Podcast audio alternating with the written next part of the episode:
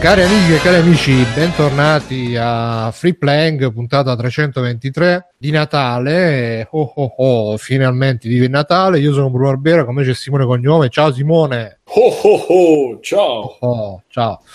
E il maestro Mirko. Ciao Mirko. Ciao ragazzi, ciao a tutti. Ciao, ciao Mirko. Dovevi fare Ale- ciao ragazzi, ciao a tutti, ciao ragazzi, a tutti. No. Ciao. Ciao. Io Ciao so Alessio. Vi, vi canto So This is Christmas, so This is Christmas che l'ho sentita 400 miliardi di volte solo oggi, non, non ce la faccio più, sto diventando pazzo con la radio No, delle no, no, cose. no, no, no. Sa- sai qual è la vera canzone del Natale? Qual è la vera canzone del Natale, Bruno? Vorrei cantare insieme a voi. Madonna.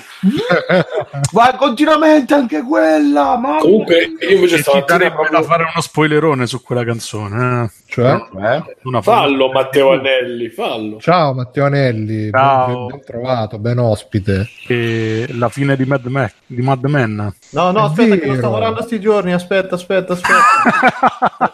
Io dovevo ancora non mi rovinate sette stagioni così, cazzo. Mirko, ma hai preso, hai preso le sette stagioni con eh, in allegato lo- gli stecchini per tenere gli occhi aperti? Dai, No, bellissimo no, no, Men, no, dai. è la, la serie da sottofondo perfetta perché c'ha cinque personaggi, poi te l'hai vista, no? Quindi c'hai cinque personaggi che li Due riconosci. stagioni. subito. Poi a un certo punto crollavo- pensavo di avere problemi di narcolessia. No, eh, guarda, secondo Però- me è molto bella, però cioè, non è una serie che di, di metterti lì proprio con gli occhi sgranati a guardare la La scena. prima stagione è bellissima. La Ma prima stagione è anche la quarta è molto bella. sì. La seconda inizia con intrighi a corte, col cavallaro. La... cioè, no, Cavallaro. eh sì, dai, la moglie che se la faceva. con- Tra l'altro c'era una biondina niente male, se non ricordo male. È la moglie di... Eh, la moglie di Draper. Ah, vabbè, a moglie sembra di plastica. Però è odiosissima, ma infatti... Eh, ma lei è figa forte. Cioè, Ah, mi ricordavo, vedi, c'era qualcosa, qualche... mi sarà acceso qualche... Sì, Mad. Men, cioè, io di tutte le stagioni ho dei ricordi. L'unica cosa che mi ricordo è lui che arriva in ufficio. Bevono Sì. alle 8 di mattina, bevono il nome dei figli di whisky. Ah.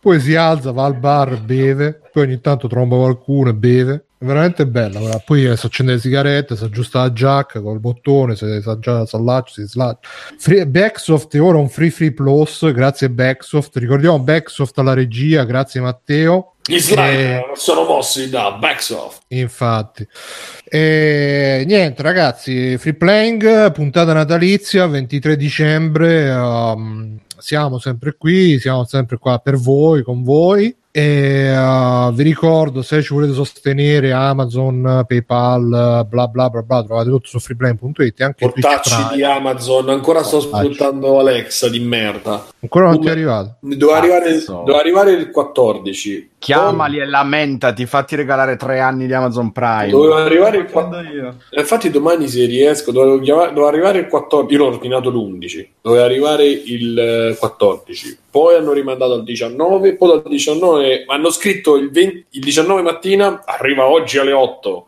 Entro, scusa, entro le 8. Erano le 9 di sera. Ancora ho detto, ho fatto, scusa, scusa. Arriverà appena lo sappiamo. Vabbè. E poi, tipo l'altro ieri, mi hanno fatto: Ah, il 27 è in arrivo. E Ma scusa, il comunque Corriere è? Ah, No, ma non è il Corriere, non è ancora partito. Ah, Cioè, è a Piacenza che non è arrivato ancora. ah. Ah, faccio prima andarlo a prendere io, insomma. Un cliente ci ha provato a ordinarlo eh, sta settimana e gli hanno detto febbraio. Madonna. Madonna. Comunque a me l'ultimo pacco che doveva arrivare da Amazon c'è scritto uguale, deve arrivare entro domani e ancora non era manco spedito, risultava, quindi mm, la vedo un po' dura. Sì, il giorno dopo... fare un cambio a mio nipote è uguale. Però sono riuscito a prenderlo, è arrivato oggi. Ma no, è arrivato ieri, scusami. Il dopo è stato che a un certo punto è diventato eh, non garantiamo più per domani, vabbè quindi non si sa, e poi a un certo punto è dovrebbe riarrivarti domani, però se non ti arriva entro mercoledì, che era tipo una settimana dopo, Che calcoli questa è, la, questa è la procedura da fare, ma come? È tipo la manovra, la manovra di governo. Sì, quella si strozza. Mavrone. quella- boh, vabbè. Comunque c'è grossa confusione in merito. Oggi è venuto un ragazzino, poverino. cioè, ragazzino, oddio, eh, sarà avuto 20 anni. 50 comunque, anni. Eh, no, tutto che. No, scusi, ma eh, io ho comprato un PC Asus da Amazon e io sono la persona giusta, infatti, per, per risponderti. Vabbè, dimmi, dimmi. Ah, perché ti Eh, vedono là, ti vedono esperto. Sì, Alessio. sì, sì, sì, ho capito proprio la misa la E quindi fa, ma mh, è arrivato però il mo- la parte bassa del monitor è scollata, ma, che- ma è normale? No, che non è normale. che faccio? Lo devo mandare. Ma quando- quanto tempo fa l'hai comprato? Eh, l'altra settimana da Amazon. Lo devo mandare ad Asus. Ma, ma come? Scusa, ma la base è che rompi i coglioni al venditore. Con noi lo fate sempre, con Amazon no. Cazzo, chiamali e fatelo cambiare, porca puttana. Eh no, però forse con Asus è meglio. Ma stai due mesi se devi aspettare l'assistenza di altri. Per- perché? Vabbè. Ma scusa, tu perché non lo tagli subito il discorso? Dici scusi, io non faccio assistenza. No, perché in questo Scusi, caso no, era io- perfetto per Devi istigarlo dire- a rompere i coglioni ad Amazon. Scusa, eh, dire, io- io- un pochino anche loro. Dire, io, io non uso ca- cagarmi addosso come quello. Scusa. E vabbè, ciao Asmael in chat, ciao Peppo Pig. Peppo Pig dice, anzi no, Asmael ha detto ho portato il panettone e il prosecco e Peppo Pig ha scritto a me piace il Pandoro, a voi che piace? ragazzi? Io preferisco il Pandoro. Solo panettone ho, ho proprio tutta la vita. Io anch'io panettone, panettone. panettone. Senza, senza canditi possibilmente. Is on the table. Pandoro. Ma l'uvetta ce la Come mettete dentro? Quindi è Civil War qua È, dentro. ca- è candito che mi sa troppo di plastica. Sono buonissimi panettoni. Devi spendere tipo 13 euro per un panettone buono, però sì. Eh, devi prendere le tre Marie per il panettone buono. Eh, Io lo prendo o artigianale a un, um, vedi, laboratorio qua vicino o, o cosa? o, mm, Mi hanno detto che i gentilini, quelli di Gentilini che Ah, sono buonissimi sono. Eh, Scusa, costa ma domani- 13 euro, ma è buonissimo. Domani non ve ne regaleranno uno le vostre No, ma, per ma che mi regalano? Mi regalano un suppostone, Mirko, Ah, che non ah. c'hai idea. E tra l'altro domani ricca cena a casa cognome, eh? la, famiglia, la famiglia viene, io pro- proporrò del- un primo, Quale primo, Simo? Un primo. eh, cioè, gnocchi, gnocchi col culo, no, gnocchi al, all'orata. Sperma. gnocchi al, no, no, l'orata. Ho preso già l'orata, no. abbiimo pescato. Li chiama il gorgonzola, Matteo. no, la cacio e pepe. A cazzo e pepe. bravo. È già il titolo, cazzo e pepe.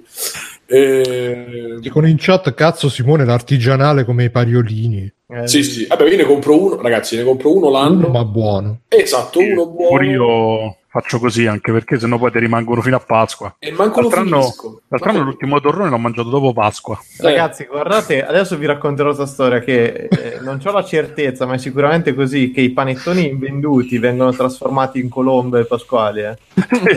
tipo li rifilano. ci deve essere qualcosa sì di chimico che li scioglie e poi riprendono la nuova forma e diventano colombe pasquali perché ormai sono uguali, cioè la stessa roba. A parte tutto, Vabbè, ma ormai se- tutti- se unisci quattro panettoni da cosa, non esce una colomba. Poi ormai hanno tutti comunque la roba che odio veramente di panettoni, pandoro, eccetera, quella cazzo di sindrome alla Giovanni Rana di metterci tutto dentro, tipo "Oh, il pandoro al ragù, l'avete provato? Il pandoro con eh, speche e carciofini, ah, mm, minchia, tutto. Ma non è che sei obbligato a mangiarlo, eh, puoi comprare pure No, però, però mi, mi urta sta cosa di, di- di riempire tutto di merda. Cioè, Il completismo, perché Mirko in realtà li vorrebbe tutti. Sentire e quindi non- E platina pure i Pandori. magari, guarda. Ma quindi eh, i panettoni, quelli tipo ricoperti di cioccolato, con ripieno Ah, di crema. no, dopo, dopo- però- dopo però- i 12 anni è... Mentre giocavamo, ho fatto una serata, abbiamo giocato a Nemesis e... no, non è quella. Matteo, da noi lo sai. Non è Eh, solo gio- quello. È un gioco da tavolo che cita, cioè, di- diciamo, molto simile a Alien. Uh-huh. E vabbè, insomma, non è quello il discorso. Hanno portato oh, della Bauli il, ehm, E la cremino, il cremino, il, tipo il Pandoro a cremino rettangolare, Eh. più o meno lo stesso sapore del cremino, era buono. Ovviamente non c'entrava un cazzo con eh, i dolci natalizi, però era proprio una maialata di quelle. Ma io in un primo momento avevo capito il cotechino della Bauli, in effetti aveva senso. serata. Certo, il codechino aveva più senso.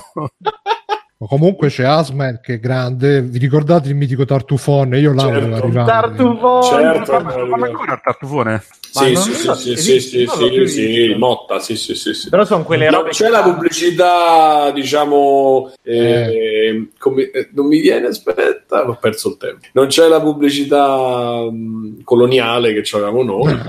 Ah. So- sono un po' quelle robe fatte che hanno una percentuale di alcol dentro a livelli proprio pazzeschi. Cioè, che tu lo apri, senti sta vampata d'alcol. Che ti Ah, c'era interessa. l'alcol nel tartufone? Ma No, mh, Ma nel sì. tartufone no, c'era, c'era quello a Cantrò che era il... No, ma guarda che c'era un botto di alcol lì. Un'altra roba che io non ho mai capito è lo scopo dello zucchero a velo nel Pandoro, che a parte il gesto, vabbè, quello di È shake- l'unica cosa per cui mangiarlo, perché se lo Ma mangi sì, così, ma- il Pandoro è l'avanzo dei panettoni Eh, messo ok. lì. Eh, Fa però se tu lo mangi tipo 5 minuti dopo è stato assorbito, il Sì, giorno dopo diventa tipo sudore che te lo suda Che fuori proprio che s- mamma, che schifo. Che schifo, ma il Pandoro è proprio un concetto, il Pandoro è il concetto sbagliato proprio della vita. No, proprio. ma a me in piccole dosi piace anche, però una fetta di Pandoro è una roba che proprio mamma, non ce la faccio più a mangiarla da anni. Poi ti dico, se è stato veramente inzuppato di quelli di zucchero a velo che lo sta Ma rigettando. poi dentro proprio c'è no. burro, c'è, c'è- c'è una quantità di burro. La cosa migliore è il pandono ripieno di, di cremine, di robe. mm. A me non piace. Ma poi, eh, cioè, non vi piacciono i, i panettoni di piedi, però poi vi piace il par- tartufone. Il un No, a me non piace il mai tartufone. detto, no, infatti- Ah, non vi piace. No, no, no. E vabbè, dai, allora eh, anche il Natale amaro con l'uvetta quella secca, brotta, Buona. strinsita, eh, Amaro come la vita, sì, sì. che schifa, eh. Con quelle croste di Pandoro. Tra l'altro, Buone, mamma mia, con le mandorle sopra magari. Mandorle, No, sì, quello no. io- eh, Tantissima roba, ragazzi. Infatti io mangerei solo quelle, già che ci penso. no, Io le mangio, eh. Eh, mangio le mandorle tutti i giorni. Mangio, sì, sì. La frutta secca va bene. No, io il panettone posso tollerarlo, però se c'ha dentro la frutta secca e la frutta candita, eh, veramente qua- quando be- mi metto lì a toglierla proprio Quindi tipo... niente, nocciole, pistacchi, non ti piace niente di frutta secca? O... No, no, no, la frutta secca tipo l'uva secca, l'uva candita, lì. L'albicocca secca che sto mangiando. Ah, dico che buone. sì che sono buone, piace. Buonissime, sono buonissime. Le noci, i pistacchi. L'unica cosa Vabbè, è la che i datteri secca sì, ma io dicevo l'uva Ah, secca, che- schifo. Ci sono anche i datteri quelli ricoperti di cioccolato, Sì, sì. le bontà. Ma comunque il panettone classico con l'uvetta beh, è proprio una roba che ah, non ho mai sopportato, mai mangiato. Comunque, ognuno c'ha... Fateci sapere, ragazzi, scrivete a info che io c'ho Mandate un sms, facciamo una... Sì, sì, sì. Se vi piace, Il torrone, scusate, il- invece il capitolo torrone Eh, il torrone io qui ne faccio un posto che li fatto quelli super artigianali al rum o la moretta, queste robe qua, Ah. quelli mi piacciono molto. molto. quelli sono buoni. Poi il resto, quelli alla nocciola, Di torrone c'hanno poco, ormai è cioccolata eh, sì. aromatizzata la maggior parte. No, io prendo una marca che c'è la Conad, sempre di art- mh, diciamo pseudo artigianale, si chiama Bruneddu. Eh, Così a Brunello. È buono, Bruneddu. Ah. È No, io non... eh, Al? E so, so il torrone classico, quello bianco, Duro. Con le mandorle. Ah, che soprattutto, soprattutto duro, duro o morbido, che detto così. E duro, però non come quelli industriali che compri, duro che comunque condorelli. si rompe facilmente. No, no, no, no. I no. condorelli a me piacciono. eh, Io piuttosto, cioè, se, sgretola, se vuoi uccidermi o farmi delle cose, mi offri il pandoro e i condorelli proprio. E tu te li mangi lo stesso. No, no, no. Poi Mia ragazzi, mi piacciono proprio le robe amare. comunque. il dolce è proprio No, sì. tipo la criptonite No, me, in generale. Poi se devo mangiare i dolci, quei pochi. Sì, sì, io il dolce. Cioè, per esempio, ti faccio una, ca- dico una cazzata al supermercato a Conad, eh, che non ci paga, però vabbè, dove vado io, e la sera quando io stacco lavoro e, e vado a fare un po' di spesa magari, e ci sta sopra il bancone la, il La donna nuda, no. Madonna nuda, esatto. Io gli dico no, voglio la pizza. No, loro mettono dei i sample, cioè mettono dei assaggini di pizza che magari è avanzata, la tagliano a quadratini, mettono lì la pizza. Abbiamo fatto la cena, ragazzi. No, io vado lì, magari mentre sto ordinando, che ne so, il pane o un'altra cosa, prendo e mangio un pezzettino di pizza. Adesso sono due giorni che metto tutti i pandori. Mm. Cioè, "Ah, dai, prendi l'assaggio. Fa, No, guarda, veramente, gra- cioè, per me proprio Puoi è... spiegare, eh? Niente, c'è una cosa per me... è- Ma poi non si mangia prima del salato, mangi il dolce alle 8 di sera, ma no. Vabbè, ma in generale il dolce non ti piace? Non No, in generale piace molto poco, cioè sono molti gusti molto, cioè gelato sì, che ne so, il tiramisù, la cioccolata deve essere tipo fondente almeno al 70% perché se no non, non la tocco, eh, la marmellata, sì, quella roba lì, però eh, i super, Nutella? super, S- Sì, la Nutella la mangio, però se, mi- se io se compri barattolo di Nutella e le pizzette, vedrai che la Nutella mi dura sei mesi, la pizzetta dura sei minuti. Cioè, Mhm. proprio. Sì, anche perché una pizzetta che dura sei mesi. No, vabbè, nel senso quella roba proprio.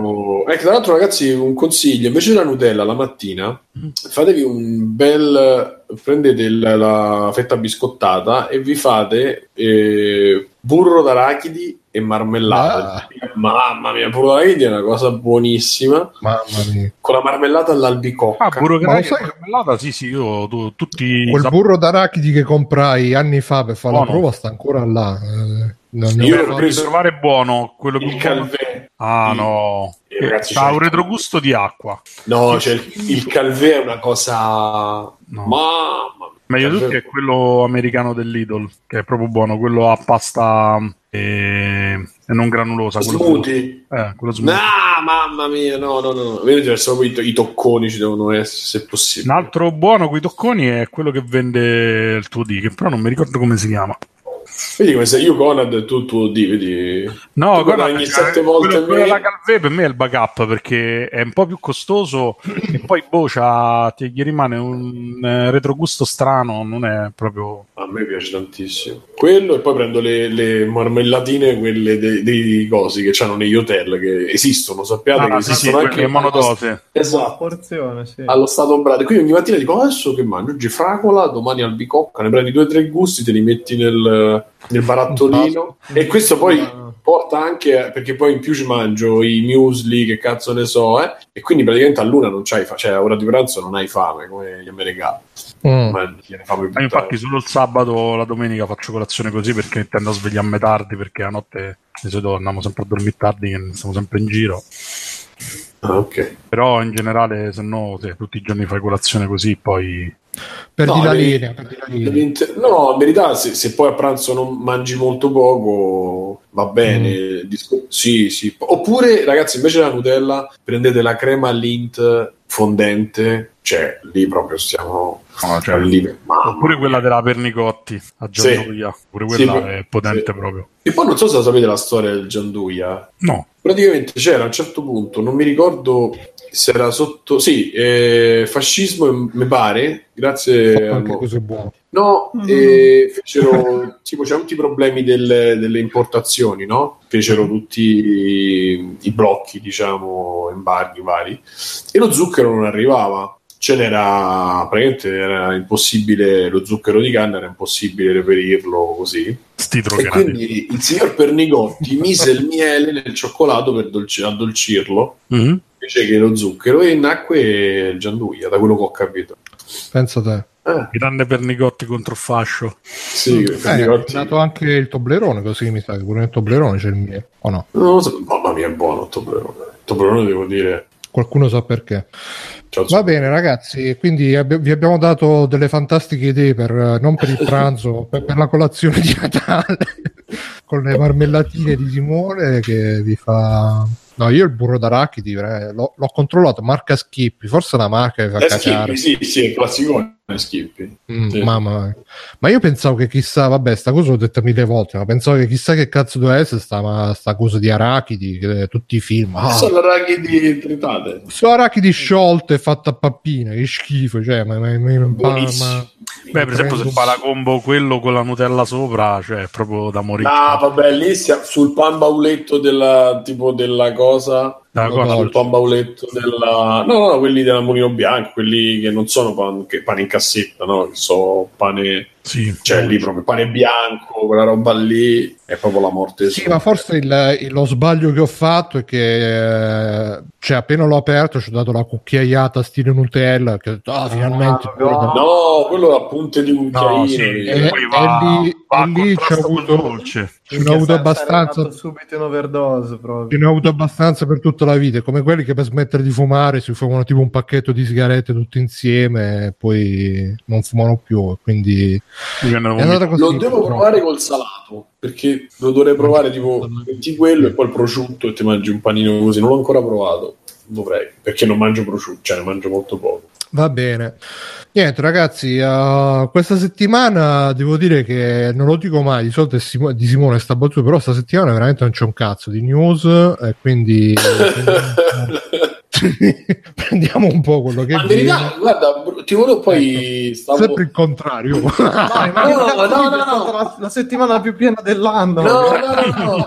Volevo solo dire che stavo leggendo sul gruppo e adesso mentre cenavo e ci sta quella notizia che ho fatto c'è pure Matteo, magari potrebbe essere Mm. interessante, di, di Facebook eh, e Netflix, eh, cioè di Facebook che ha venduto le chat di Messenger su Netflix, a Netflix, a Spotify, eccetera. Mm. E stavo leggendo l'articolo sul Sole 24 Ore che l'ha postata Flame sul gruppo anche, tra quelli che l'hanno postato.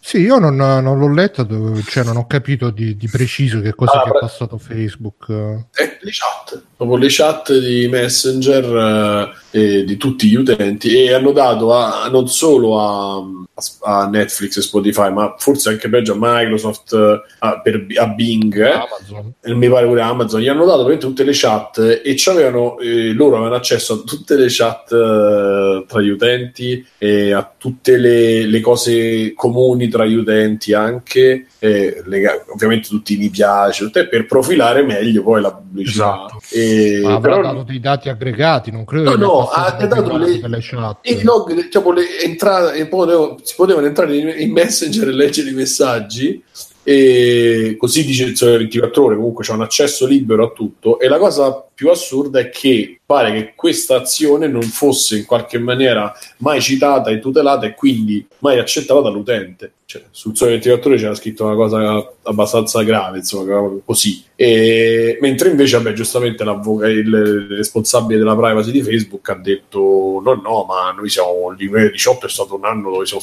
molto, stati molto attenti a, eh, a dare alla privacy a dare il giusto peso alle norme agli EULA eccetera invece questa- perché questa cosa poi è finita eh, da qualche mese la collaborazione con eh, Mhm. eh, e sta cosa l'ha tirata fuori il New York Times, ha fatto questa inchiesta, eh, per cui insomma fa un po' rabbrividire questa roba. Praticamente viene fuori, cioè poi loro facevano un quadro più generale, dice i dati sono il nuovo petrolio, cioè ormai andare avere tutta questa mole di dati, cioè Facebook ha 2000 vi- 2,2 miliardi di, di utenti e dicono che è diventato una cosa Ma comunque stavo Visto- dando un'occhiata qua alla news e a un certo punto dice, dice il social di Zuckerberg ha dato a Netflix e Spotify la possibilità di leggere i messaggi privati degli utenti, quelli su Messenger. Poi se ci vai a cliccare sopra c'è scritto che in realtà pare che ci sia stato uno scambio di email eh, per- in cui pare che abbiano offerto sta cosa, però non è stata Sì, la possibilità, sì, sì, la possibilità. ufficializzato. Sì, non è che quello ha fatto lo zip e gliel'ha mandato con WeTransfer. Suppongo negli accordi ci fosse. Bello, però. Sì. Matteo, tu cosa dici come esperto di dati e di Facebook? Ma mh, a me queste cose francamente non mi sorprendono perché è chiaro che se fanno una piattaforma del genere lo fanno per poi potersi vendere quello che gli utenti ci fanno dentro, no? Poi dal punto di vista, boh, forse un po' meno romanzata di come, di come la dicono, perché è chiaro che non è che ti entra un omino dentro la chat mentre tu stai a scrivere le porcate alla ragazza ti fa, ah, guarda questo. ma no, ma io, se io penso Con che- la lingua tra le labbra. Eh, no. no, L'avranno spazzolati con... Oh, me pappo tipo- tutta. Qualche tipo di API. Boh, io sono sempre convinto che comunque questi dati alla fine poi dopo quando vengono analizzati lo so fatti in maniera collettiva perché appunto non ha- avrebbe poco senso no? profila eh, Chat Simone per chat. Cognome o Matteo Anelli. È chiaro che lo fanno magari per trovare tutti i pattern ricorrenti se si parla di quinta foto del cazzo.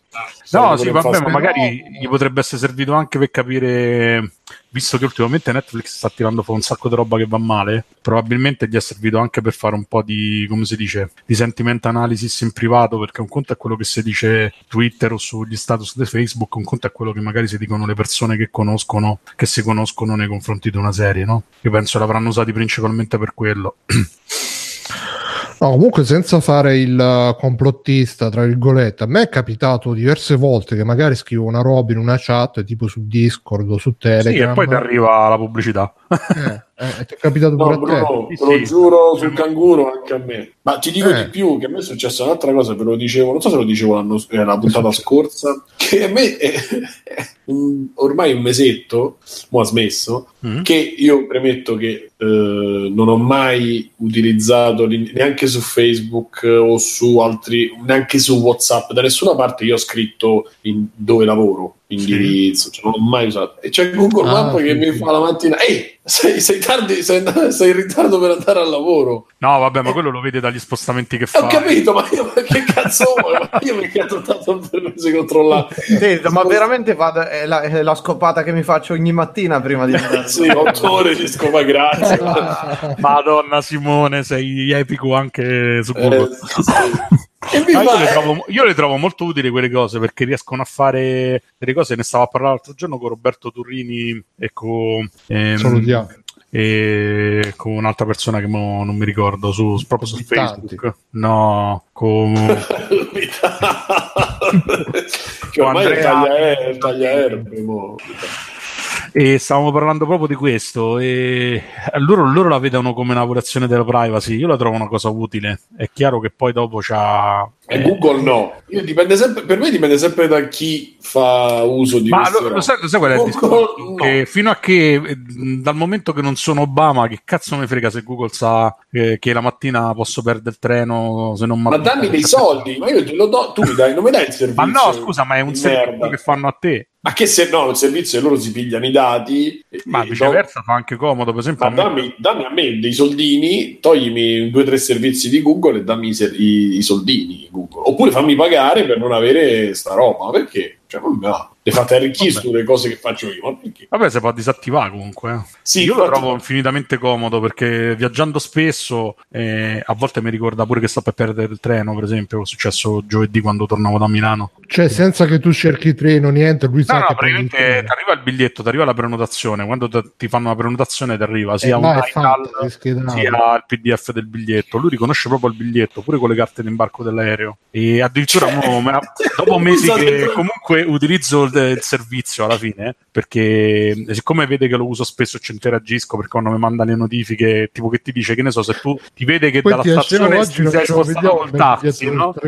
devi tornare indietro facendo la stessa strada due giorni dopo ma c'è traffico perché c'è un incidente ti avverte per tempo e ti dice guarda c'è un incidente forse è caso che parti prima Io preferisco quando metto sul calendario, che metto una, una cosa con una data e metto la via, no, a me il calendario me lo dice. Io Sì. ho avvisi e lui fa, ehi, addirittura quando è a ridosso dell'appuntamento mi dice guarda ci, met- ci impieghi così così, guarda questa è la mappa, ma l'ho messo io di mia sponte. Se tu non, io non ho mai attivato, cioè probabilmente lì c'è una- uno switch da, da- da spegnere, diciamo, tipo controlla i spostamenti, che però è stato attivato automaticamente, io non ma io penso che vada con la frequenza d'utilizzo perché appunto ho notato visto che ci interagivo spesso cioè tipo sulle notifiche cliccavo per vedere tutto Io non quanto. uso Gmap per dire. Boh, mi ha chiesto un'altra cosa che secondo me è fighissima, il fatto che se perdo il treno mi rifà la prenotazione da solo per il treno successivo. Figato. Google. Eh, è una funzionalità in beta. Anche se non lo vuoi prendere. Allora, consi- No, no, considera che mi succede spessissimo ma- che o anticipo o posticipo i treni. E quindi Ma c'è la faccetta del duce che ti dice. No, però eh, a parte scherzi è utile. E probabilmente avendo visto che c'è, non parto mai all'orario stabilito, specialmente al ritorno, mi ha proposto se voglio fare sostanzialmente una sorta di il cambio del biglietto, però automatizzato, cioè senza dover telefonare, che è una figata pazzesca. Cioè, te, lo fa Google, ma tipo telefono qualcuno, telefona Google Tipo- con l'intelligenza artificiale. Tipo, per esempio, ieri mi so, l'altra settimana appunto ho fatto tardi perché la metro di Milano ha fatto, è stata ferma 12 minuti a una fermata.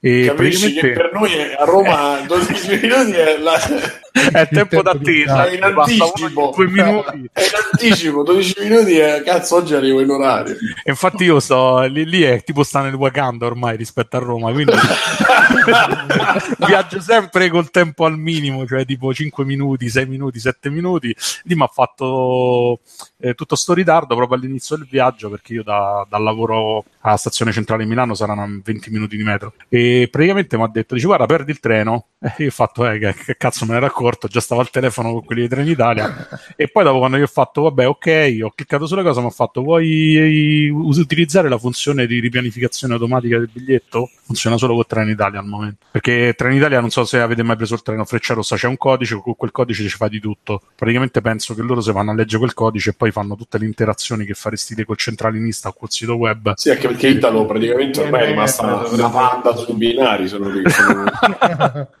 sì, non sta andando bene bene Italo.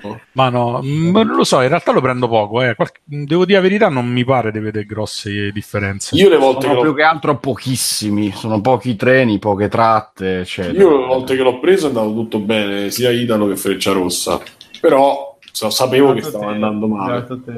No, Freccia Rossa fa parecchie volte ritardo. Ma E- Freccia Bianca è un macello. Spe- sì, sì, Beh, uguale. Freccia Bianca è... Vorrei ringraziare comunque-. Vorrei ringraziare Trenitalia e Italo che hanno attivato la tratta Roma-Mantova subito dopo che abbiamo fatto il raduno. Appena hanno ricevuto la segnalazione di Ci ho Simone... messo sette ore, non so se vi ricordate, cioè il viaggio della speranza è stato, e quattro treni, una, una pausa fermo a, a Verona, tipo un'ora, non lo so. Adesso sono tornato, abbiamo attivato, grazie.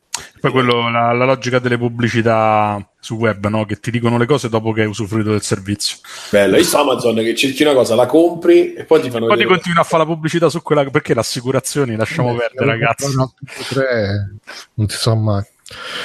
Vabbè, comunque salutiamo eh, Mario Metallo, Fatic92, mi raccomando, pompare se- ragazzi, stiamo facendo il club del bodybuilding di free quindi se siete palestrati fatecelo sapere, se ascoltate free playing mentre fate Attenzione. l'allenamento, mi raccomando. Peppo ha fatto Eh sì sì no stavo, ci sta arrivando salutiamo anche Doctor Gogol dice quindi se facessero un servizio che ti entra in casa e ti sistemano in guardaroba per l'anelli sarebbe ok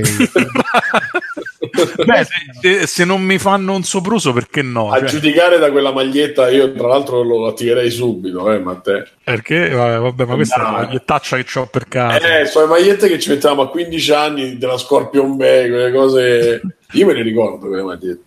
Pezza sì ma stai diventando Nostalgico. ah, no adulto cioè eh, il, pa- il pandoro no il panettone con la crema no le magliette no Madonna, proprio. Eh, Tu, sta- ma tu, tra l'altro, lo so, tu è un Secondo me lo mesetto che. scopa poco, lo sta stai dicendo- anziano. facciamo la prova del nome le scarpe Nintendo Quelle che, quelle che non si rompono perché quelle che ho comprato l'ho messe 20 volte e si sono devastate. Vabbè, le, sono- però- è una busta di plastica con i lacci. Guarda che è impressionante, eh. Cioè, non lo so, le incollano con lo sputo, io non lo so, le incollano con la, la fanno così col full pollice, passano, dico, beh, perfetta. Cioè, Sì, pure a me se stanno tutte a scollare, insomma. Bruno, tra l'altro, è un mese che è un mesetto ormai, sono due settimane che hai detto che hai notato un nuovo Simone anche che non polemizza, com'era lì che avevi- LOL New Simone sì ormai Eh? che- ma non sei davvero Simo- gridateci Simone Dateci il vero Simone. È vero Simone, tu non sei Simone. E... In chat non me la prendo più, cose del genere. Sì, non guardo YouTube. Che cazzo è successo? Boh, vabbè. Saranno state le scarpe Nintendo che si sono rotte, sono state troppo. Lo hanno traumatizzato al punto Sì, che è cambiato basta, completamente. Tempo di cambiare. Comunque, scrive Peppo Pig, facciamo un esempio. Se Simone Cognome fosse sposato, ma a, a sto punto non lo escludo che l'abbia fatto, non c'è per niente. New Simone è un mistero. Chied- chiedono, Simone, ma hai cambiato anche idea su The Witcher 3? Ah, Attenzione. io, ma Ah, non è lui. magari su PC è meglio della PlayStation 4. Attenzione. Non Diciamo ne proveresti versione- Spyro? Questa è la vera domanda. No, Spyro no, però guarda, lancio questa cosa, pro- proverei Smash Bros. E... Chi, è, eh, chi è, stato, è stato frusciante? Te ne ha parlato bene lui? Di, No, dici ma, no, ma ha attraverso. Oggi toccato? mi, ha, oggi mi ha detto vole- vorrei entrare per, per legnarti perché è profondo più o meno come Street Fighter. Mi ha detto se lo dice un game designer. Eh, Tra l'altro mi ha detto altre cose che non posso dirvi. Grazie Mattia. sempre su Smash. Vabbè, dice Peppo Pig, facciamo un esempio, se Simone Cognome fosse sposato ma il suo matrimonio non va così bene, così si trova un amante e Google Maps manda un messaggio alla moglie, lo sai che Simone in alcune ore del giorno di lavoro, si trova in questa via, ci sta dalle due alle tre ore, non ti darebbe fastidio Simone? Ma a Simone sì, eh, gli darebbe fastidio o no? Beh, beh, sì, sì, ma comunque vabbè, partiamo dal presupposto che se non va al matrimonio io non sono uno che fa le corna mediamente, quindi Mm. Mediamente, però. Mediamente. no, di solito sono quello con cui si fanno le corna, quello sì. Sì, Ma infatti come- è E le dicevi, sei sportivo? No, io sono, sono il terzo di solito, quindi vabbè. il terzo. Sì, Terzo. poi con la dottoressa ne stiamo parlando. qua. No, Ah, dico, sono, sono quello con cui la donna fa le corna di È solito. quello, è quello che tiene la camera. Ah no. Pensavo a quello che sta seduto nell'ombra dell'angolo. Vabbè. sì, Comunque esatto, di- anche quello. Dice Asmel che Simone è come il falso Paul McCartney. che- Se ascolti la puntata 296 di Free Playing al dov- dovrei, dead. dovrei recuperare i documenti, ma pare che diversi, eh, non so che, che ruolo, se, no, no antropologi, eh, div- diversi dottori hanno studiato le foto e pare che ci siano delle, eh, senti, senti, foto e documenti, pare che ci siano del- dei tratti che nel... Noi abbiamo dei tratti che non cambiano mai, cioè alcune cose del viso, per esempio, rimangono quelle da quando nasce a quando muore, cioè rimangono- o da quando all'età adulta in poi, non cambiano mai. E pare che invece in Paul McCartney a un certo punto c'è stato questo cambiamento, cioè ci sono delle cose cambie, che diverse, paragonate, quindi Nessuno si è mai accorto che Mark Hamill è stato sostituito dopo il primo film. Ah sì? No, eh, c'è avuto un incidente bruttissimo. Infatti, se ci fai caso, c'hai connotati molto diversi. però è simpaticissimo. Sì, Mark Hamill sì. Ma è proprio ho visto un'intervista perché purtroppo in questo New Simon ogni tanto ci sono delle sgommate di, di- di- di- di- dei momenti di Merda. No, dove eh, sono stato mezzo perché arrivo stravolto, quindi comincio a, magari a, spippolare col telefono con, con Facebook e, mi- e sai quando vedi un video sotto te ne mette altri 15 E tu inizi a rota e poi fatto ma, mezzo ma ho fatto come i morta. 40 anni caffè, mi sono messo tutti i video, però erano invece dei cani e i gatti, quello ne ho visto solo uno, gli altri erano le inter- c'erano le interviste, hanno fatto eh, tipo un'intervista di questi talk show inglesi, quelli divertenti. E ci stava un'intervista a Mark Hamill eh, che raccontava di quando hanno girato la scena di Io sono tuo padre, no? Sì. E quella scena praticamente ehm, il- e- e doveva essere eh, io sono cioè la battuta era diversa sul copione. Poi il giorno delle riprese hanno preso Mark Hamill eh, da una parte e gli hanno detto guarda che la battuta è questa. E hanno detto a lui lo, dice lo sappiamo io Lucas e non mi ricordo gli altri dello staff lo sapevano in tre e nessun altro di tutti gli- cioè nessuno. E, gli hanno detto guarda no il giorno della ripresa qualche giorno prima. Gli hanno detto sta No, cosa forse era tipo il giorno stesso, l'avevo sentito pure io sto aneddoto e appunto anche quello che faceva Darth Vader non lo sapeva. Lui diceva Esatto. delle altre battute e poi veniva ridoppiato dopo. Ah, questo esatto, e lui doveva invece, insomma, e- e racconta questa cosa imitando pure Harrison Ford e, e è proprio brillante, forte, bravo. Ma qua non sto trovando niente di lui che soffre di demenza. Comunque, Demenza. che hanno scritto in chat che soffre, l'avete detto voi, no, sono io in realtà che soffre di demenza. Comunque, Gonade ha scritto. Cos'è un altro tratto che ha cambiato molto Eh sì, infatti. la, la firma di Michael J. Fox? Estro. E dopo questa possiamo chiudere, raga. Lasciate stare Michael J. Fa, poverino. Comunque dice Gonade, io ho venduto le prime 200 puntate Raw di Free Playing a dei biechi individui, se volete fare ricorso potete rivolgere la lezione. No, però potresti con quello che hai ricavato farti i regali di Natale con il link Amazon di Free eh, così recuperi tutto. Ah no, l'ha scritto Asmail, eh, ha anche un inizio di demenza, sembra il vecchio rincoglionito che chiede 10 volte il giornale ridicolante. Poi Come un cliente medio mio. Beh, ma, c'ha pure una certa età, eh, secondo me non sarebbe troppo strano il fatto che... demente, dici. Boh. Ah no, nel Comunque- senso che rallentano le persone. Ma ha cominciato a No, dire sì, sì, abbiamo, abbiamo sconfitto la povertà e altre cose del genere. Perché, eh, là è pericoloso. Eh, poi salutiamo Vito Iuvara, ciao Vito, buon Natale pure a Vito, te. sali, vieni a fare... Eh, si fa casino, Vito. Ah, e basta. Mm, No, Però solo se Vito che- gioca a Smash. No, tanto ci sei tu che fai rumore oggi. Eh, va bene. Hai capito Alessio? Che pare che sia l'attore che interpretava Darth Vader, credo quello originale, che soffre Sì, di sì, sì, il, ehm, lo scozzese, come si chiama? Cioè, adesso vai in giro a dire a tutti sono tuo padre proprio.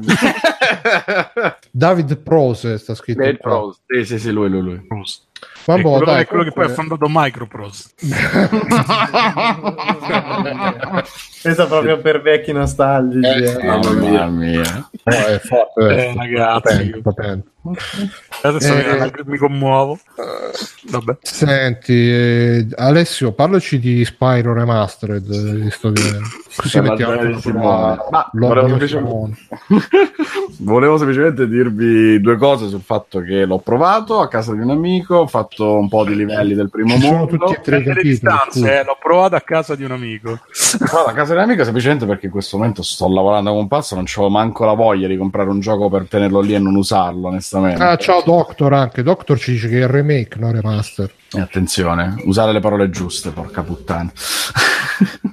Effettivamente sì, c'ha ragione però, è remake.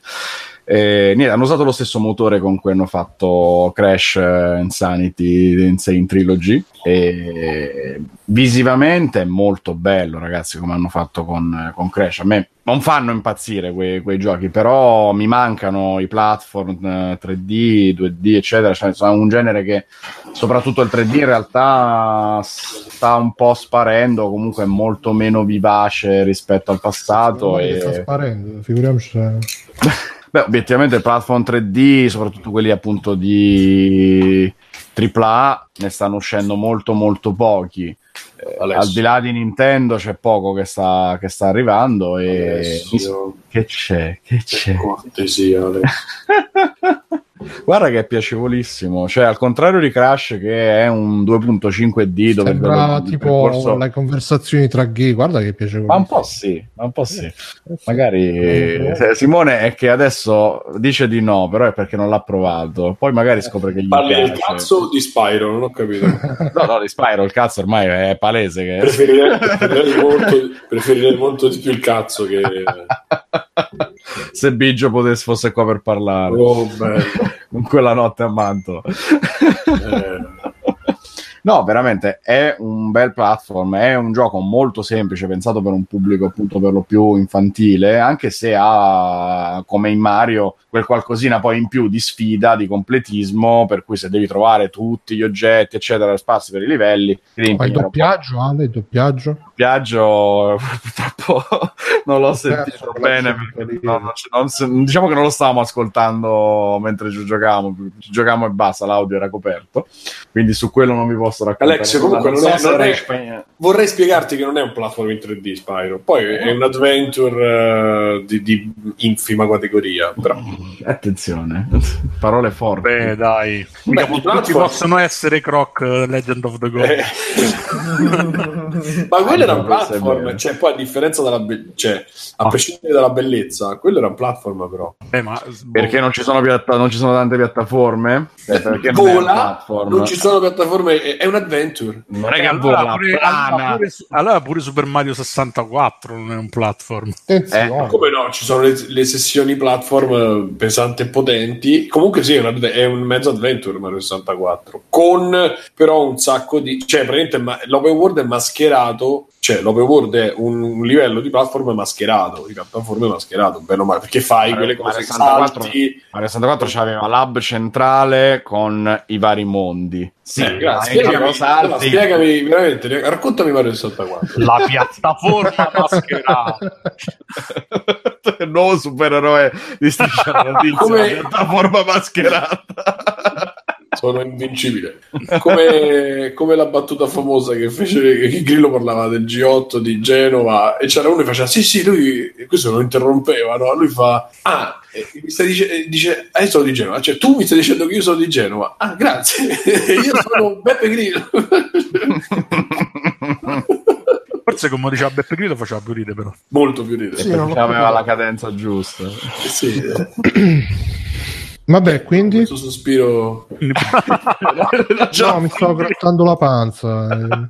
Eh. esausto. Comunque dicono in chat dicono che nessuno ha la webcam accesa, ragazzi. Eh, Lo so. Eh, ragazzi, io, fino a- io o la compro, però da Amazon eh, aspetto che passano le feste perché su se rientro da Mac ricominciamo con eh, quindi la compro. come il Mac non funziona bene? Attenzione. Attenzione, ma come mai? È, ok, è troppo come, veloce come per conne- è troppo veloce per le mie connessioni, capito? E Quindi devo Non usare è il computer più grande di sempre. No, tra l'altro Vabbè, dicevi Alessio, quindi Super Mario come Spyro, meglio di Spyro. No, allora, Lo eh, Spyro di Super stiamo, Mario. stiamo molto attenti alle parole qua. È un adventure dicendo. Sto dicendo che Spyro, in mancanza di un nuovo Mario 3D che purtroppo su, o su Switch non è anche uscito, Mario Odyssey non è un platform, eh? appunto. Mario Odyssey purtroppo è il palliativo di un platform che, che ne dica il signor cognome. E c'ha purtroppo quel brutto vizio dei platform anni 90 con Fate, cazzo super- di, cioè, lo stesso vizio di Libero e il giornale, queste cose, che prendete un pezzo di frase, in generale dei, dei giornalisti, prendete un pezzo pezzo, di di frase, frase, io ho mai Pezzo detto che è un platform 3D, uno.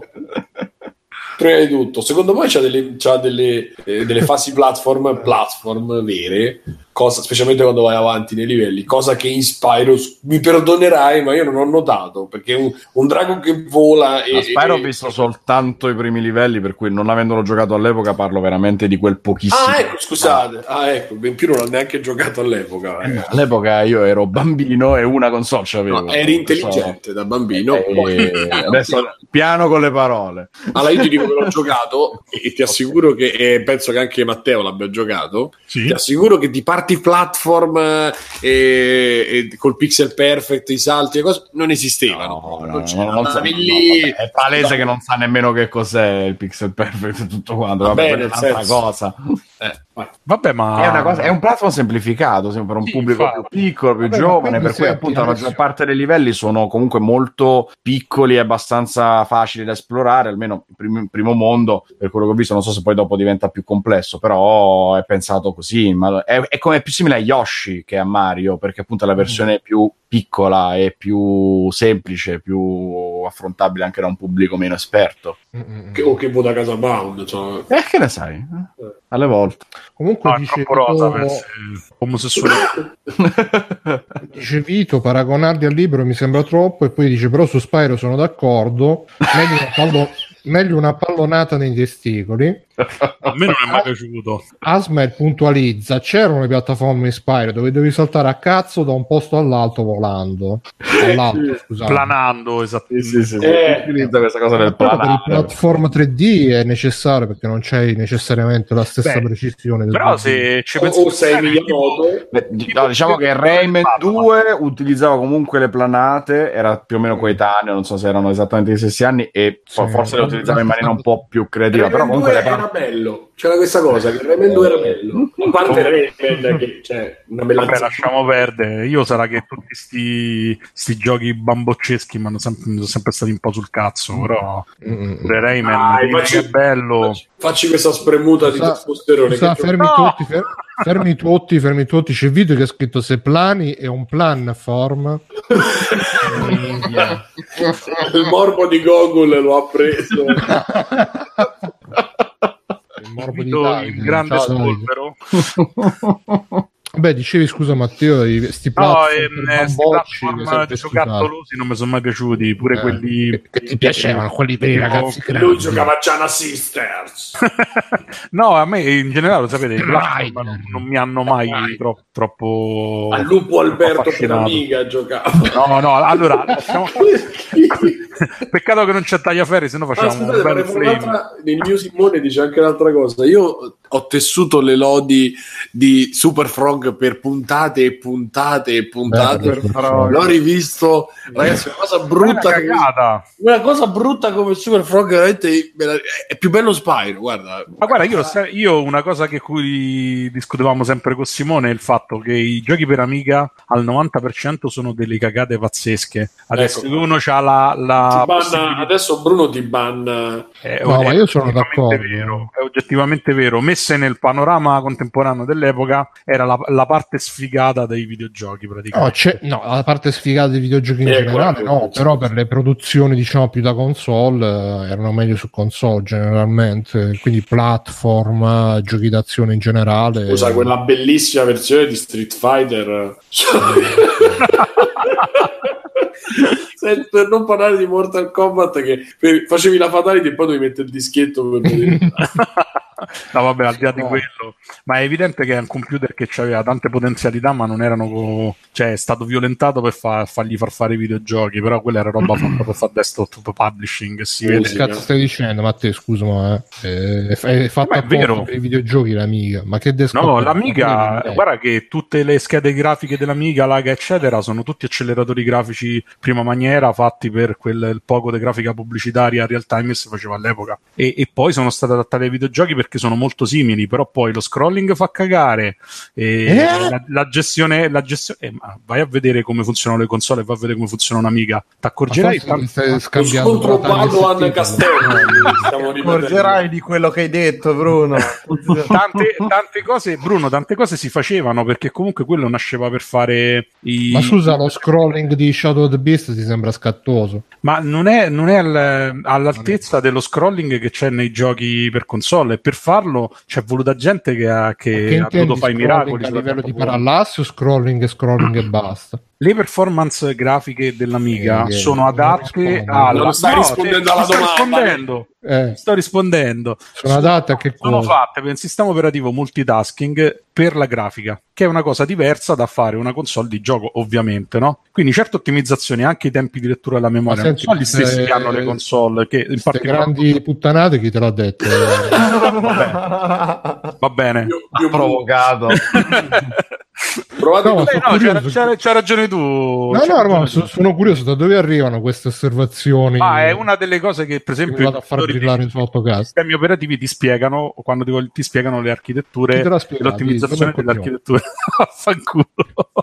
No, no, ma se- no, fammi sapere chi, chi ti ha spiegato sta cosa sull'amiga? È vero, dimmi perché, dimmi perché non è vero. Cioè, non, non facciamo polemica, dimmi perché non è vero. Per esempio il copper a che serve? Il copper, ma stiamo scherzando, eh, serve, serve per, eh, per blitting su schermo, ma... No, vabbè, no, no, è il blitting si fa col blitter, il copper a che serve? Eh, attenzione, eh. Ma no- mm, Bruno, se la volemo portare sulle polemiche televisive, fai come ti pare. I copper e il blitter e tutta l'architettura dell'Amiga sono fatte per far lavorare il eh, sistema operativo molto bene in multitasking e in particolare per fare la composizione real time su segnali video. Tant'è vero che è stato uno strumento che si è usato per anni, anche molto dopo la sua morte. Calcola, ci hanno fatto pure Babylon 5 perché era, uti- fac- era facilissimo fare le, le composizioni video real time. Nasceva per quello. Sta roba si può usare anche per fare videogiochi. Il problema è che le performance non sono all'altezza di hardware dedicato. Ma non c'è niente, cioè non è che stiamo a dire una bestemmia. Pure il Commodore 64 ci facevano i giochi fighissimi, ma nasceva per fare altro. Eh?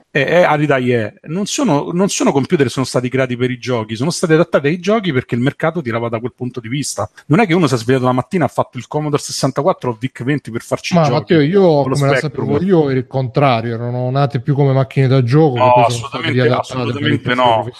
Questa è la, è la, mh, lettura eh, romantica che c'è in particolar modo in Italia, eh, ma non è assolutamente così. Queste sono console che sono nate per fare quello che all'epoca era il, eh, il Commodore 64 e il VIC-20 per tentare di portare l'informatica in casa e non c'è insomma mai riusciti nessuno, perché nessuno gli poteva servire un computer del genere che dove per salvarti i numeri rubrica telefonica ci mettevi 5 minuti con la cassetta. non c'aveva proprio senso. Però se vai a vedere anche come erano posizionate all'inizio, pure il Commodore 64 all'inizio te lo proponevano col software delle ricette, mica coi giochi. I giochi sono arrivati dopo, anche perché quelle, que- quelle piattaforme avevano dei cicli di vita lunghissimi e quindi eh, il mercato si è adattato alla piattaforma. Adesso probabilmente dopo sei mesi fallivano, ma i primi tre anni il Commodore 64, ma anche il VIC 20, te lo vendevano con eh, gli allegati della Jackson Publishing, con l'enciclopedia elettronica e tutte queste minchiate qua e non c'era proprio traccia di giochi tranne che per le famose cartucce che c'erano all'inizio e non a caso c'erano i cartucce all'inizio anche per comodo. Che bello, caro. No, comunque poi mi passi tutti i riferimenti perché sono curioso di sta roba, perché ti ripeto, io ho sempre Ma saputo c'è che Wikipedia roba- sicuramente. Sì. Eh? Wikipedia sicuramente. Che No, poi ci avessero delle performance fighe, ma guarda pure l'Atari ST, eh, che è un altro gioco che viene idolatrato. musica. Chi ce l'aveva, sì, però poi in realtà quello era nato principalmente per la musica e non tanto per la grafica. Cioè, sono proprio computer che avevano dei, come che- delle nicchie. Penso, non so sicuro, eh, perché non la conosco bene. Penso che l'unico vero computer nato per i giochi sia stato il PC98, quello giapponese della NEC. Addirittura. Sì, perché quello c'aveva, adesso, Vedi, ehm, vedi che mi tocca imparare il 23 dicembre 2018, dopo 40 anni di certezze così buttate nel cesso. No, vabbè, ma mm, cioè, che c'entra? E che poi che abbia fatto successo con i giochi, ma te dicevi Buttate nel cesso tra l'altro dall'Anelli che le butta nel cesso così con, con Scusa, però Wikipedia dice questa cosa. Eh, Nel 1982 Miner fu contattato da Larry Kaplan, il quale gli confidò che mh, non era soddisfatto di Activision e che stava cercando qualche finanziatore per avviare una nuova società per lo sviluppo di un nuovo sistema per videogiochi. Miner lo mise in contatto con il proprietario di Zimast, il quale lo presentò a degli investitori con cui instaurò delle trattative e ottenne i fondi per atti- avviare l'attività. L'accordo prevedeva che Miner progettasse i chip per la nuova macchina e che Zimast li producesse, mentre la nuova società di Kaplan si sarebbe occupata dello sviluppo dei giochi. La nuova società fu fondata nell'82 e fu chiamata High Toro, stabilendone la sede a Santa Clara, California. Come presidente fu assunto David Shannon Morse. Poco dopo l'inizio dell'attività dell'Aitoro, Kaplan fu contattato da Noel Bushnell per proporgli di tornare in Atari. Kaplan, che aveva pre- pres- pre- ben presto perso interesse per l'Aitoro per via del fatto che lo sviluppo della piattaforma non stesse evolvendo con la voluta celerità, decise di accettare l'offerta e lasciò l'azienda appena formata alla fine dell'82. A Miner, che ancora era alle dipendenze di Zimast, fu proposto da Morse di essere assunto dall'Aitoro e di prendere il posto occupato da Kaplan, quello di vicepresidente responsabile tecnico. Miner accettò ta, ta, ta. prototipo Lorraine, e poi continua.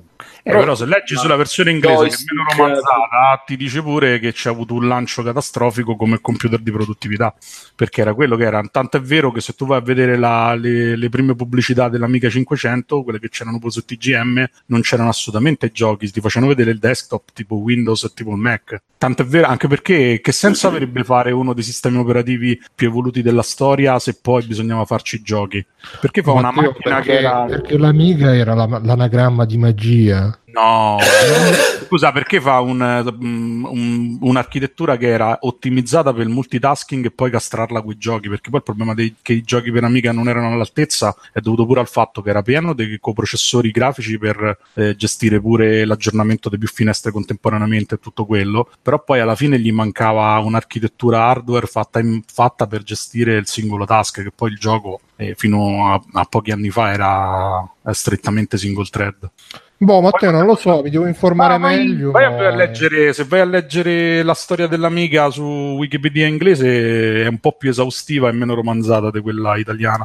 Che Mi poi ci abbiano informare lavorato. meglio, ma eh, comunque credo di aver ragione io su tutto. No, no, no, ma no, che, cioè, che, che può- che- che può essere usato anche per switchare tra i vari schermi. Però di solito qui alla fine è stato usato per fare tutt'altro, i vari Ma effetti. ho, capi- ho capito, ma quello è perché appunto è fallita su tutta la linea, tranne che per la grafica televisiva, dove appunto è stata usata pure parecchi anni, ma tipo 10-15 anni dopo che è andata, che è morta, cioè fino a che c'è stata la televisione a risoluzione standard, l'Amiga era uno standard fatto. Ma boh, comunque dai, chiudiamo il discorso, se no qua diventa amica mia quanto bella che ci sia. Eh, mandateci, scrivete su infofreeclaim.it eh, se credete che l'amiga sia una console diventata computer o un computer che è stato forzato a fare la console. Eh, ovviamente la prima è quella giusta, però ognuno ha al suo parere distorto. Eh, no, ma che no, ma c'è ragione, guarda, Matteo, devo andare proprio a vedere questo Wikipedia inglese tutti Sì, parlano e dicono. Io poi che eh, risaputamente vado sempre a leggere le robe in italiano. Comunque, eh, Alessio, la su- che- scusami, la parte che stava dicendo Matteo è, è più tardi, è, più, è un po' più giù di quella che ho letto Esatto, io. ma, è Non cioè, ma dal letto. punto di vista della tecnologia, all'epoca tutti i grandi PC, pure la Atari ST è stata progettata da veterani de- dei videogiochi, ma semplicemente perché serviva a fare dell'hardware estremamente orientato alla grafica, che era una necessità a tutti gli effetti. Se guardiamo, mi sa solo il Mac non c'ha nessun tipo di connessione col mondo dei videogiochi, ma perché c'avevano Wozniak che era semplicemente ingegno, c'è poco da dire, e quindi non- probabilmente non gli serviva una mano. Si dice che Amiga 2000 era- si presentava con una macchina di tipo professionale, includendo 5 slot per le espansioni di tipo Zorroll e 2 slot di tipo Sì. ISA, di abilità, di eccetera. Non so da parte dell'Amiga 500. L'Amiga 500 era una macchina destinata al mercato ludico. Eh,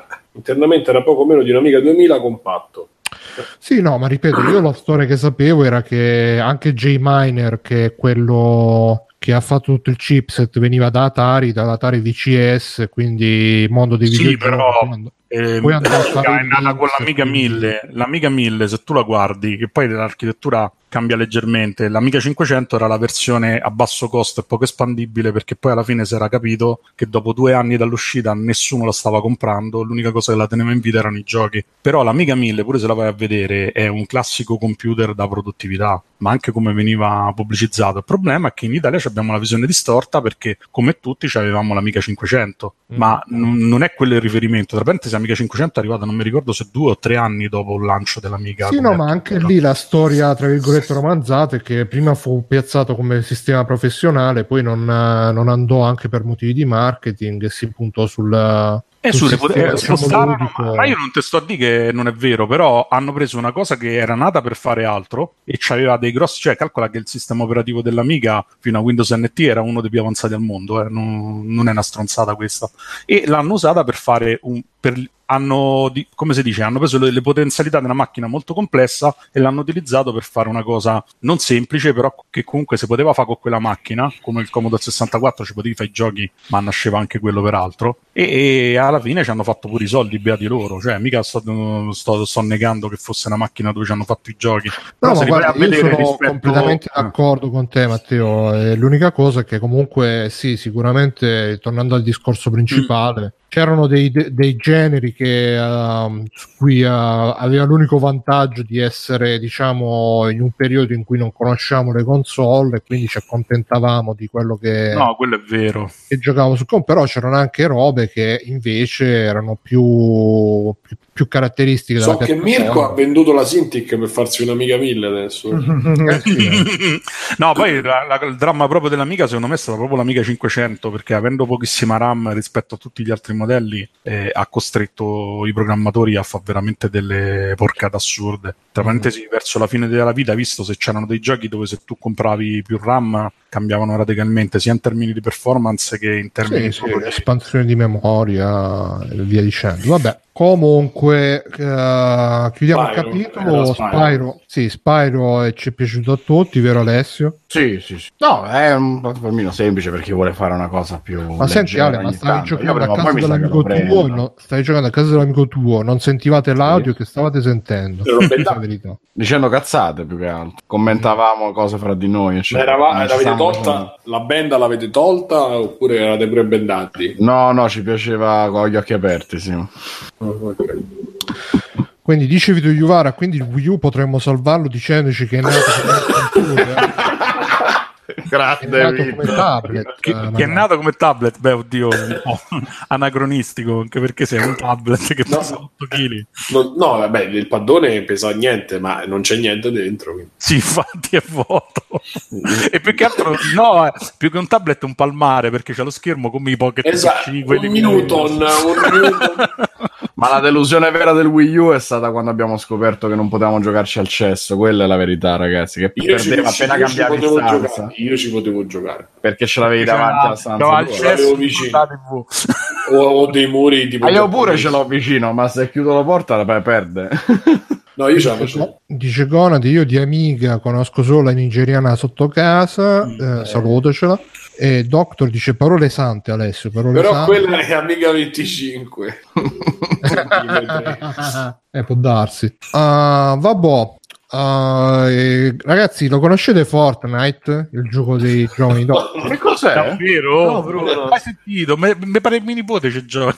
Eh, pr- pr- praticamente in questo gioco che Alessio conosce, mi sa, vero Alessio? No, io non l'ho mai sentito nominare. Che Non cos'è? sentito? Dove va? Ok, quindi ha battuto la testa Alessio, ma It's Ah. the all new Alessio.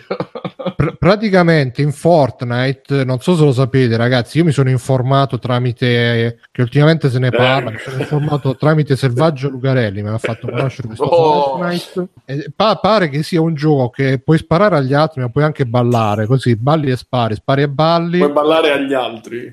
Sì.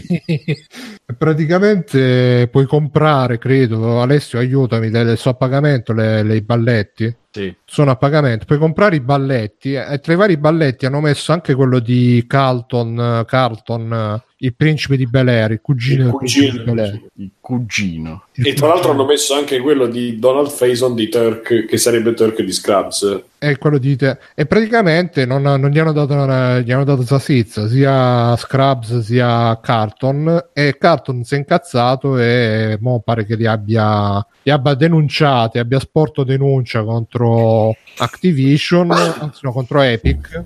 Diciamo. Spero, spero che la vinca. Io spero vivamente che la vinca. Ma perché ci avete così tanta con Ah, Fortnite? onestamente, perché ma devi rubare- no. del PD, guarda. Eh, Ma perché è diventata una cosa, è diventato un atteggiamento di pubblico dominio ormai, no?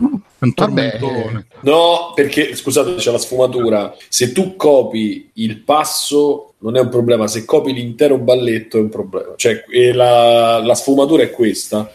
Ma c'è un copyright scusa, ma Che se tu, pro- che se tu muovi, se tu copi una movenza, non è che puoi avere il copyright su una su Scusate una mossa. ragazzi, io ho, ho aperto la, la- la fonte della news qua di Carton che ha fatto la denuncia. però fuori. No, no, una cosa del genere. L'angolo in basso a destra tra- c'è, è uscita una notizia consigliata. I dottori mettono avvertono No. De- del, seve- del- del grave rischio nel- nella nuova moda del eh, non lo so, pigasmo, pisciagasmo. È una, è una cosa a metà tra pisciare e orgasmo.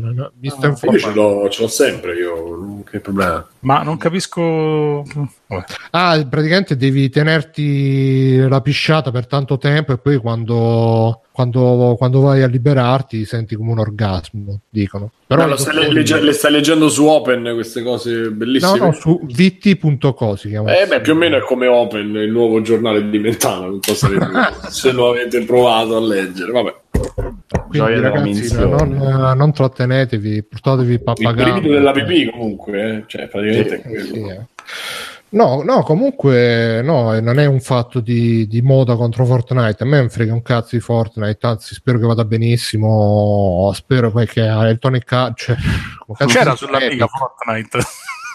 Eh, sicuramente se c'era Beh, graficamente sarebbe non poteva meglio. essere bello perché l'amiga era nata per controllare gli impianti numerici delle, delle fabbriche. Eh, quindi- sì, la- l'avrebbero rifatto con le macro di Word. L'avrebbero rifatto col Genlock. Si mettevano là a sincronizzare i che segnali eh, fino, a video. poco, fino a poco tempo fa c'era, il, c'era un'amiga ancora funzionante che controllava le stazioni meteo, non so dove. E mi pare che ci sia ancora, penso un po'.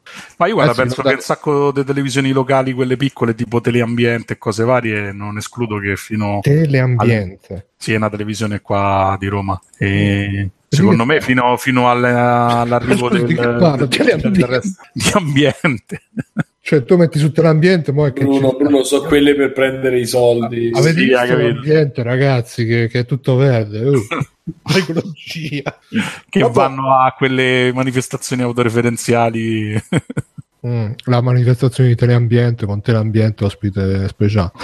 Quanti anni gli diamo a Fortnite? Ma speriamo tanti, speriamo che campa fino a cent'anni e che... No, comunque a me personalmente non c'ho niente contro il gioco, buon per loro, tanto alla fine non è che che siano che stiano derubando nessuno ci sarebbe tutto il discorso della dipendenza ma adesso Ma hai visto che quel negozio, sono quelli di Lucca, non mi ricordo, che hanno deciso di limitare la vendita del, de- del credito. Ah, No, del Le credito. card? Sì, perché se- pure loro hanno visto il delirio e hanno deciso di. Cioè una- non so se una catena o un negozio ha deciso di limitare la vendita delle carte. Tipo un Ah, sì, tot di numero al giorno, mi pare. sì.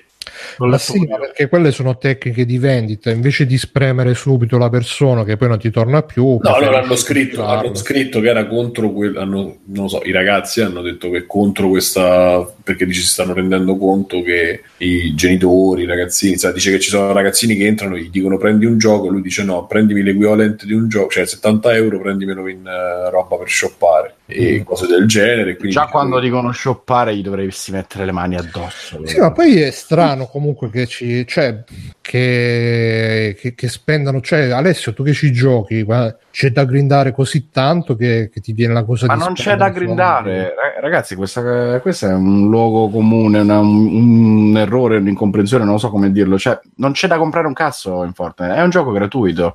Sì, Eh, comprare è solo roba estetica. Eh, è come Team Fortress, ragazzi. non te le puoi comprare in maniera grindando, facendo crediti. Allora, l'unica roba dove puoi avere un vantaggio effettivo è comprandoti il pass battaglia che semplicemente è dagli 10 euro la prima volta, poi continui a giocare, ti dà le sfide, ogni settimana ci sono delle sfide di cose da fare, uccisione, eccetera, eccetera, e questo ti fa guadagnare dei punti con cui ovviamente eh, piano piano sblocchi cose che sono già non- non delle sono cose estetiche. Battaglia, non, non ce l'hai sti punti. Se non lo fai, le prendi ma lentissimamente, tanto che non c'ha senso giocare così. O ci giochi gratis per il gusto di giocarci gratis, punto, perché non ti interessa un cazzo, per cui vuoi solo il gioco, vuoi solo la sfida e basta, non ti interessa tutto il resto, o ti fai il pass battaglia la prima volta, poi basta che ci continui a giocare e non devi più rispendere soldi. Quindi totale della spesa 10 euro è finito, Mm. salvo che non ti puoi andare a comprare la cazzatella particolare la prima volta, il Eh, però c'è il sempre- costume, eccetera. C'è sempre la. mh, quando ci stanno specialmente i ragazzi, gli adolescenti, i bambini, c'è sempre la cosa della compellenza, no? Cioè la compulsione. Loro, Sì, sì, è quello il problema. loro vogliono tutto subito,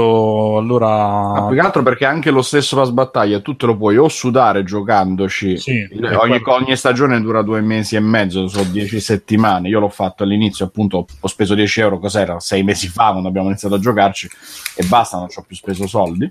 E, e poi semplicemente. speso 10 euro Alessio. Sì, e semplicemente poi continuando a Eh, giocare guadagni i crediti e le, Non avevo dubbi, non avevo dubbi. Vabbè, però Comunque ero curioso di provare. Pure io, pure io a Warframe, eh, specie quando mi capitano i, i- lì c'è sta il drop giornaliero, no? Cioè, i- ti danno un omaggio giornaliero, ogni tanto ti danno il 75% di sconto e un po' di, di platini gliel'ho comprati. Alla fine li, li paghi al Sono 75%. crediti in game in quel caso. Sì, so, crediti in game pure là non servono a niente perché poi Warframe da questo punto di vista è molto amato pure perché non è che c'ha tempi di farming lunghissimi. E, però alla dov'è, dov'è il guadagno poi alla fine se, se non ci sono Ma perché c'è gente che magari non c'ha voglia di aspettare, lo sai che secondo me puntano proprio su, su due tipi di fretta. Eh, Allora, secondo me, vabbè, Warframe non, non c'ha il target eh, gli adolescenti, quindi secondo me non buttano tanto sul fatto che il ragazzino è impaziente. Però comunque anche sugli adulti, no? In Warframe, per esempio, se tu costruisci un'armatura nuova, ci metti tre giorni. Quindi tu la metti là, te ne scordi, fai altre cose, c'hai migliaia di cose da costruire, quindi in realtà non, non hai mai bisogno di avere un oggetto subito perché c'è sempre un backlog di roba già costruita enorme se te la sai organizzare. Però magari eh, può succedere che qualcuno vuole provare quella cosa perché magari sta a casa solo quel giorno, la dice quanto costa? 25 platini, 25 platini so boh, 70 centesimi. Dice vabbè sti cazzi lo sblocco, capito? E invece di aspettare tre giorni ce l'hai subito. Cioè, secondo me il meccanismo in Ma lì hai un vantaggio in gioco, cioè è proprio. No, in realtà, in realtà no, perché tutto quello che compri o è avere, che ne so, avere una cosa che costa tre giorni e avercela subito, cioè che costa tre giorni aspettare che ti arriva perché la fabbrichi e, e l'hai subito, però non è che hai degli oggetti che gli altri non hanno perché li No, ma è giusto per capire se hai un vantaggio competitivo. No, no, no, no, no, lì ce l'hai quelle due ore che Paradossalmente a Warframe ci stanno addirittura anche gli utenti finali possono fare le skin per i personaggi e poi si prendono una percentuale, tipo il 25% di, di quando vengono vendute. Una skin costa tipo 10 euro. A certe sono spettacolare perché il livello di dettaglio dei, dei modelli è assolutamente fuori scala. Vabbè, comunque, ehm, sì, questo discorso va bene, però in realtà il discorso era un altro, cioè Sì. eh,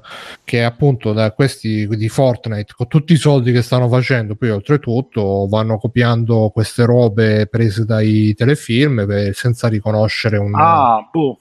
un ma secondo me loro-. Lo sai che è un gioco di massa. In realtà sta cosa non è che l'ha fatta solo Fortnite. Se vai Sì, a ma vedere, la facevi pure World of Warcraft. Ci sarà in Eh. 100 giochi diversi. Ma ormai. mi sa che c'era pure Destiny. Sì, Destiny è pieno di ballette, eh, non mi ricordo Eh. se c'è quello in particolare o altro. Però, cioè, è semplicemente quando un gioco è di massa, anche per eh, questioni appunto di comunicazione, tende a prendere tutto quello che fa costume, no? Quella è una scenetta che vedi fa i ragazzi in America ogni volta che cazzeggiano, è normale che poi te la trovi come, eh, diciamo, come animazione l'animazione nei giochi più popolari. Cioè, nel senso che va a finire che magari non l'hanno vista da Scrubs 15 anni fa, ma l'hanno vista dai ragazzini in strada oggi e hanno detto riprendiamola.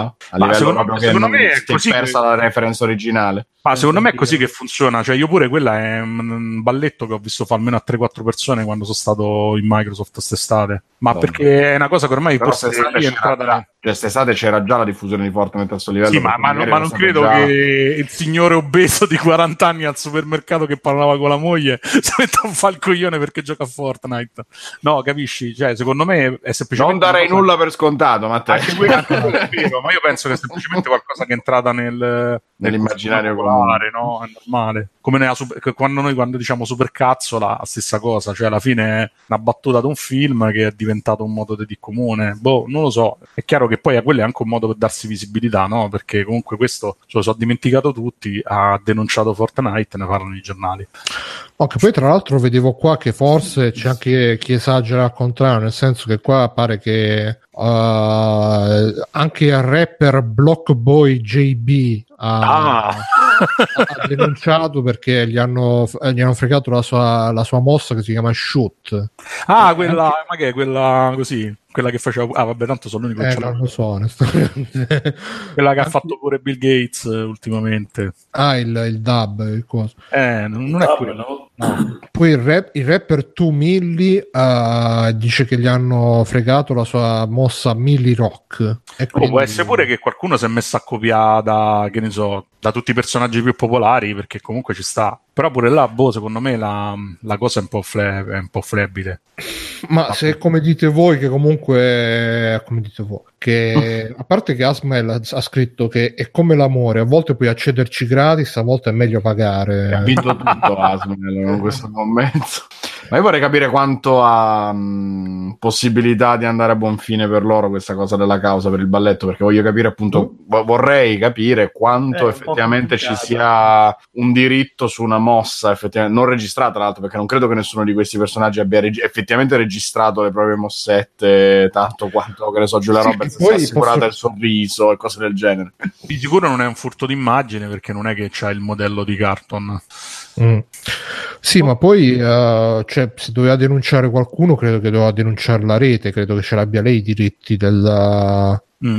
In, Sì, infatti è un po' un casino, cioè, secondo me non, non si risolverà in niente perché cioè, la rete, allora lo sceneggiatore ha, ha chiesto di fare un balletto, il balletto l'ha inventato l'attore per la rete, cioè, In realtà c'era un coreografo sconosciuto, Eh. dimenticato da tutti, che era il vero No. detentore dei diritti del verità- in verità balletto. Turk eh, l'ha inventato sul momento. No, no, sta- stavo sì, quella, quella esagerando. storia si, si conosce, sì, però dimostrare di chi è la paternità, no, minchia. Vabbè, vabbè, comunque insomma io spero che se ne arrivi a un punto e spero che a un certo punto però cioè, si, smetta pure di fare un certo tipo di bullismo digitale, diciamo. Che senso bullismo Che digitale? cazzo c'entra? Sì.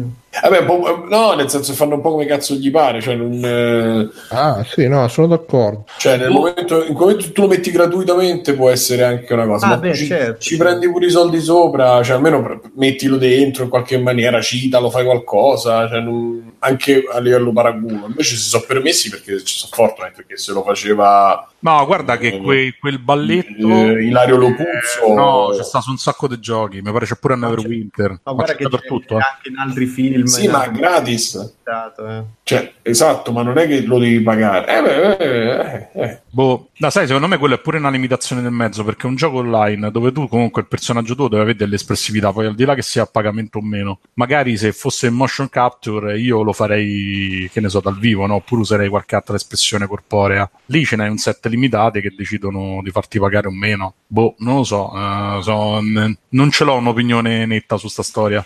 Perché alla fin fine parliamo di cose che comunque sono di dominio pubblico, ce la conosciamo pure noi la Cartoon Dance, capito? Perché era una GIF, tra l'altro, quindi. eh. Esatto, sì. Cioè, Sì, ma lui non si è mai causa WhatsApp. Per No, dire no, di- si è lamentato di quello, capito? Eh, lo so, ma, Ci cioè, sopra e diventa un po' spinosa la cosa. ma- Sì, diciamo che magari da- legalmente Epic non è obbligata a dargli un cazzo, però visto che sta- stanno facendo un casino di soldi tutto quanto, potrebbe fare la, boh, una roba simbolica, non simbolica, che cazzo ne so, oppure semplicemente anche Oppure- almeno come ha detto Simone, scrivi Carlton così almeno gli fai trovare lavoro a sto cristiano, insomma. Sì, e poi c'è da dire che questo è uno che dopo, dopo quella, quella serie TV non ha fatto più niente. quindi. No, appunto, quello che dico io probabilmente è un modo per rilanciarsi, per fare un po' di spedata in televisione. Mo uno non vuole essere cinico, però è più, più probabile questa, questa lettura, secondo me. Sì, però dall'altra parte c'è anche, probabile. Sì, però c'è sempre a metà e metà, cioè con, con un, altro, un altro, cioè quelli invece di sprecarsi e cercare di fare una, una danza, diciamo, in una certa maniera particolare, hanno fatto, hanno copiato quasi tutto da... Che poi magari la cosa, la cosa ridicola sarebbe se loro l'hanno fatta per effettivamente dare notorietà, ridare notorietà a lui e lui invece si è incazzato. Magari l'animatore che l'ha fatto l'ha fatto perché era fan di, di Canton e ha detto ah dai facciamo... eh." È vero, potrebbe anche essere Non così, però proprio. se non metti nulla che lo renda riconoscibile, cioè il balletto di Turk mm, non è che ti salta subito all'occhio se non l'hai visto, e quello di Carton stessa Guarda, cosa, guarda. cioè lo devi conoscere per, per, affa- per Guarda accorgertene. che so- ti dico, sono entrambi balletti che sono entrati nell'immaginario americano da anni, eh. non è l'ultimo. Cioè, sono così forti visivamente che in realtà era scontatissimo che loro l'avrebbero riconosciuto. No, ne- beh, sì, sì, è voluta sta cosa, è palesemente quello. Poi ti dico, io mi ricordo, ma veramente è quello che diceva Matteo prima, cioè che in America queste cose andavano di moda un sacco, alle fiere dei fumetti, la gente era piena, cioè è una cosa che era entrata molto nella cultura pop di un certo tipo, quei due balletti. È alieno per noi in Italia, mentre Eh, invece per per, noi loro... sì. Beh, c'è- io l'ho beccato subito quello di... Vabbè, Sì, però ma io sono appassionato di Scrubs, vabbè. Noi siamo super dei cazzo di super nerd, Sì, però ma lì- appunto in, in Italia se lo fai a una fiera magari non se ne accorgevano subito, No. mentre invece lì No, sarebbe ma- stato scontato tanto quanto qui fare una mossetta più famosa che ne so eh, di Fantozzi, no? Appunto, Beh, ma- diciamo ma- prima. Senti, ma tanto lì hanno preso, hanno proprio saccheggiato la classica cultura pop dappertutto, dalle mosse dei calciatori, ci sono i passi di danza, altri gesti resi famosi da, cioè c'è pure il coso. Io mi ricordo il balletto su, su Destiny, c'è quello lì di MC Hammer, no, Sì. the- Don't Touch, di queste robe qua, quello lo riconosco subito, sì. Oppure cazzo hanno venduto, io mi ricordo il primo che hanno venduto tipo su Destiny era quello dei thriller di Michael Jackson. Sì, cioè. quello con zombie. E nessuno, se, cioè Michael Jackson mica si è lamentato come questo. Lui sì che è una brava persona. Eh, e poi i soldi gli servono a Michael Jackson. Eh. Eh sì, eh. Se la Non so se sapete che si comprò i Eh. diritti dei Beatles. ah, sì, sì. Sì. Porca puttana. Eh, Non ti bastava quello che c'avevi. Compriamo Comunque tutte abbiamo- le edizioni dei Beatles. Abbiamo un nuovo iscritto, suk-ioi-caz-io. E che? Mm, cosa avrà voluto dire? È da decodificare come iscritto. benvenuto. Hai visto pure quella che ha chiesto di entrare nel gruppo oggi pomeriggio, Bru? No, l'ho vista adesso. Con la foto lesbo. Che Be- Bella ragazza, bella... Belle ragazze. Sì, sì, no. Eh, E uno invece era, credo che fosse vero come iscritto. Vabbè, comunque, aspettiamo che facciano il remake del Principe, tanto lo faranno, lo faranno. Tra l'altro, tutti bianchi stavolta. Tutti bianchi che però parlano come i neri, quindi eh, che quanto vuoi? Sì. I negri. L'avete visto il trailer di Men in Black International? mamma Vabbè, però dai. Che Tra, monnezza. tra quello e il boy fa, usciti lo stesso giorno, proprio, infatti. mamma mia. Il boy, boh, non lo so. E il boy è venuto proprio male, non si spiega. Ah, me Cioè, ne hanno fatto uno nuovo? Sì. Ma eh, allora, secondo me noi eravamo abituati, cioè almeno io personalmente non l'ho mai visto in originale il boy, il primo, i primi due. E effettivamente il doppiaggio di Perman in italiano è azzeccatissimo, I- in Sì. americano non so. No, Qui c'è ma- proprio la voce sbagliata di come, da come me la immaginavo No, io. vabbè, il doppiaggio italiano del, del film è terribile, però, cioè del, del trailer, scusa, del trailer del nuovo. Però a me fa ridere tutte le No, no, dichiarazioni, facciamo il, dark, eh, il boy più dark di sempre, finalmente fedele ai fumetti, eccetera. Boh, a me mi pare identico a quelli A me, pure, a me pure mi è sembrato identico a quello vecchio. L'unica cosa che mi ha stonato, ho visto il trailer solo in inglese, è la voce. Che Eh, un- la trovo un po' troppo adolescenziale, che però ci potrebbe stare perché il boy Però è un, realtà- è un ragazzino. Esatto, è un ragazzino. Infatti Mignola dice che invece è soddisfattissimo di sta cosa, forse per Oh, questo motivo. io spero Sempre che hanno fatto- Toro sto film? No, no, no, No, no, lui Del Toro si è chiamato fuori. Sì, era totalmente insoddisfatto di come era stato fatto il secondo El Boy, per cui ha detto adesso me lo faccio per conto mio e l'ha fatto uguale a quello di Del Toro, almeno dal trailer. Poi ho visto che hanno rifatto già il montaggio del trailer con la musicona seria Eh, e quello. l'atmosfera e pare una figata, quindi, cioè pare una figata, guadagna tantissimo, però, boh, vediamo, insomma. Io ho visto altri pezzi perché oggi non sono capitato su un canale di YouTube Looper, quello che parla di cinema e Sì, sì. c'erano special, ho visto dei pezzi in più e effettivamente c'è praticamente almeno un terzo della serie classica. Eh, C'è pure, visto c'è pure dai mio, solo che penso che non credo che si trasformi a che ci questo hanno buttato dentro un sacco di roba. L'unica cosa che mi fa veramente, veramente strano, a parte a livello estetico, non mi dice niente, proprio no, è che quando lo fanno vedere a um, figura intera c'ha la, la- la manona gigante e l'altra sembra quello dei scary movie con la manina. Che piccolo, c'ha sto braccetto sinistro corto corto, con sta manina piccola. Boh. Vabbè, quello è perché- La scena della cena di Scary Movie 2 Vieni qua. Ah, non può, prendi la manina. gli altri, quando gli altri usano spennellare io faccio così eh, lo licca Io credo Perché- che sia un po' inevitabile perché comunque trovare un altro col fisico tipo Perlman è impossibile. No, ma probabilmente dovevano ridurre un po' le dimensioni della mano, non lo so, cioè, oppure è un po' de- di scalargli un pochino l'altro No, braccio. l'attore che hanno preso non mi ricordo il nome, è uno fisicato, ma non è. quello di cosa? David il Harbour. È quello di Stranger Things, sì. Eh. il poliziotto, boh, vabbè. Ah, e- sta, ok sì Sì, no, ma non è fuori contesto, cioè... Ah, ma il Diciamo cinese è quello di Lost. Sì, Sì. No, è lui, coreano. però, ma... Quindi ci saranno anche i misteri. Vabbè, Hellboy. Men in Black Men in Black, anche mamma John. mia. Ah, Men in Black io non riesco a capire perché va deluso tanto il trailer visto che tutti i Ah, film no, sono ma, anche, vabbè, perché a me, secondo me, i primi due sono dei film orribili, più o meno Eh a, sì. livello, a livello di croc, diciamo. Eh. E il A 3 me era il primo è piaciuto No, il tre- e te- guarda, prova a No. rivederlo perché ti assicuro che è Sono tremendo. quelle robe che sono diventate cult, non si Sì, capisce perché. Sì, bravo. Il 3, che invece è quello che non si è cagato nessuno, è l'unico decente. Perché l'ha Ah, mai carino, visto.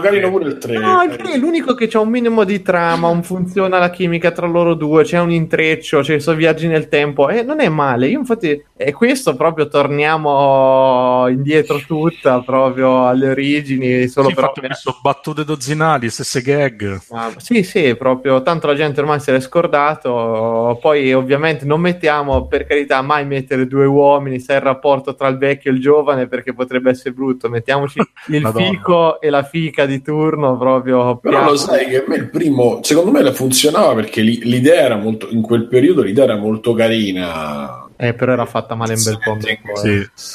Cioè, gli, gli no, era bene che- praticamente esteti- i esteti- movie con eh, Sì, ma gli è andata bene che esteticamente sono entrati un pochino in quell'immaginario, c'erano due o tre robine comunque riuscite e si è ritagliato un posto non meritato nel, nel discorso della fantascienza. No, secondo me c'erano gli elementi giusti per l'epoca perché era un film di quelli di fantasia come cosa è uscito in quegli anni di Jurassic Park, eh, Godzilla americano, eccetera. E, e in Black no, spiccava un più po'. tardi, più tardi. Jurassic Park prima, scusatemi, però insomma era No, uscito perduto, forse. C'era X-Files, se ti ricordi, era il periodo che andavano ste cose. È un po' quello, Sì. la fantascienza, gli alieni, c'era l'umorismo, comunque Will Smith e Tommy Lee Jones ci stavano in quella parte là, era una storiella semplice semplice, fumettosa che funzionava come Ah, cosa così. Trovato orribile. Il secondo mi ricordo che non mi piacque proprio, infatti il terzo poi non l'ho manco visto perché... Il secondo qual era? Boh, il secondo penso Con Sirlina, il terzo Ah, sì.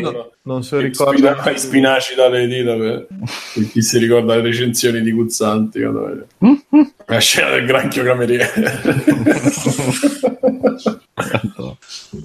vabbè comunque è brutto Ah, hanno messo la scena che lui lancia il martello perché lui è anche Thor. Ah. Eh, fondamentalmente il trailer è mh, la fiera della banalità, è per questo che è deludente secondo me. Non è brutto, è banale semplicemente, quindi ti lascia lì che ah, ah ok. per quello Che- che forse dovrebbe- dovrebbe- Che guarda essere banali oggi è pure peggio che essere brutto, secondo me. Sì, infatti, perché almeno se fossi brutto ci avresti il fascino delle vabbè, però è così brutto che fa il giro Sì, e fa che infatti, ridere. infatti do- dopo vi parlo di un Che è film stato purtroppo il succe- la casa del successo di tante cagate, No, come no, Fernando.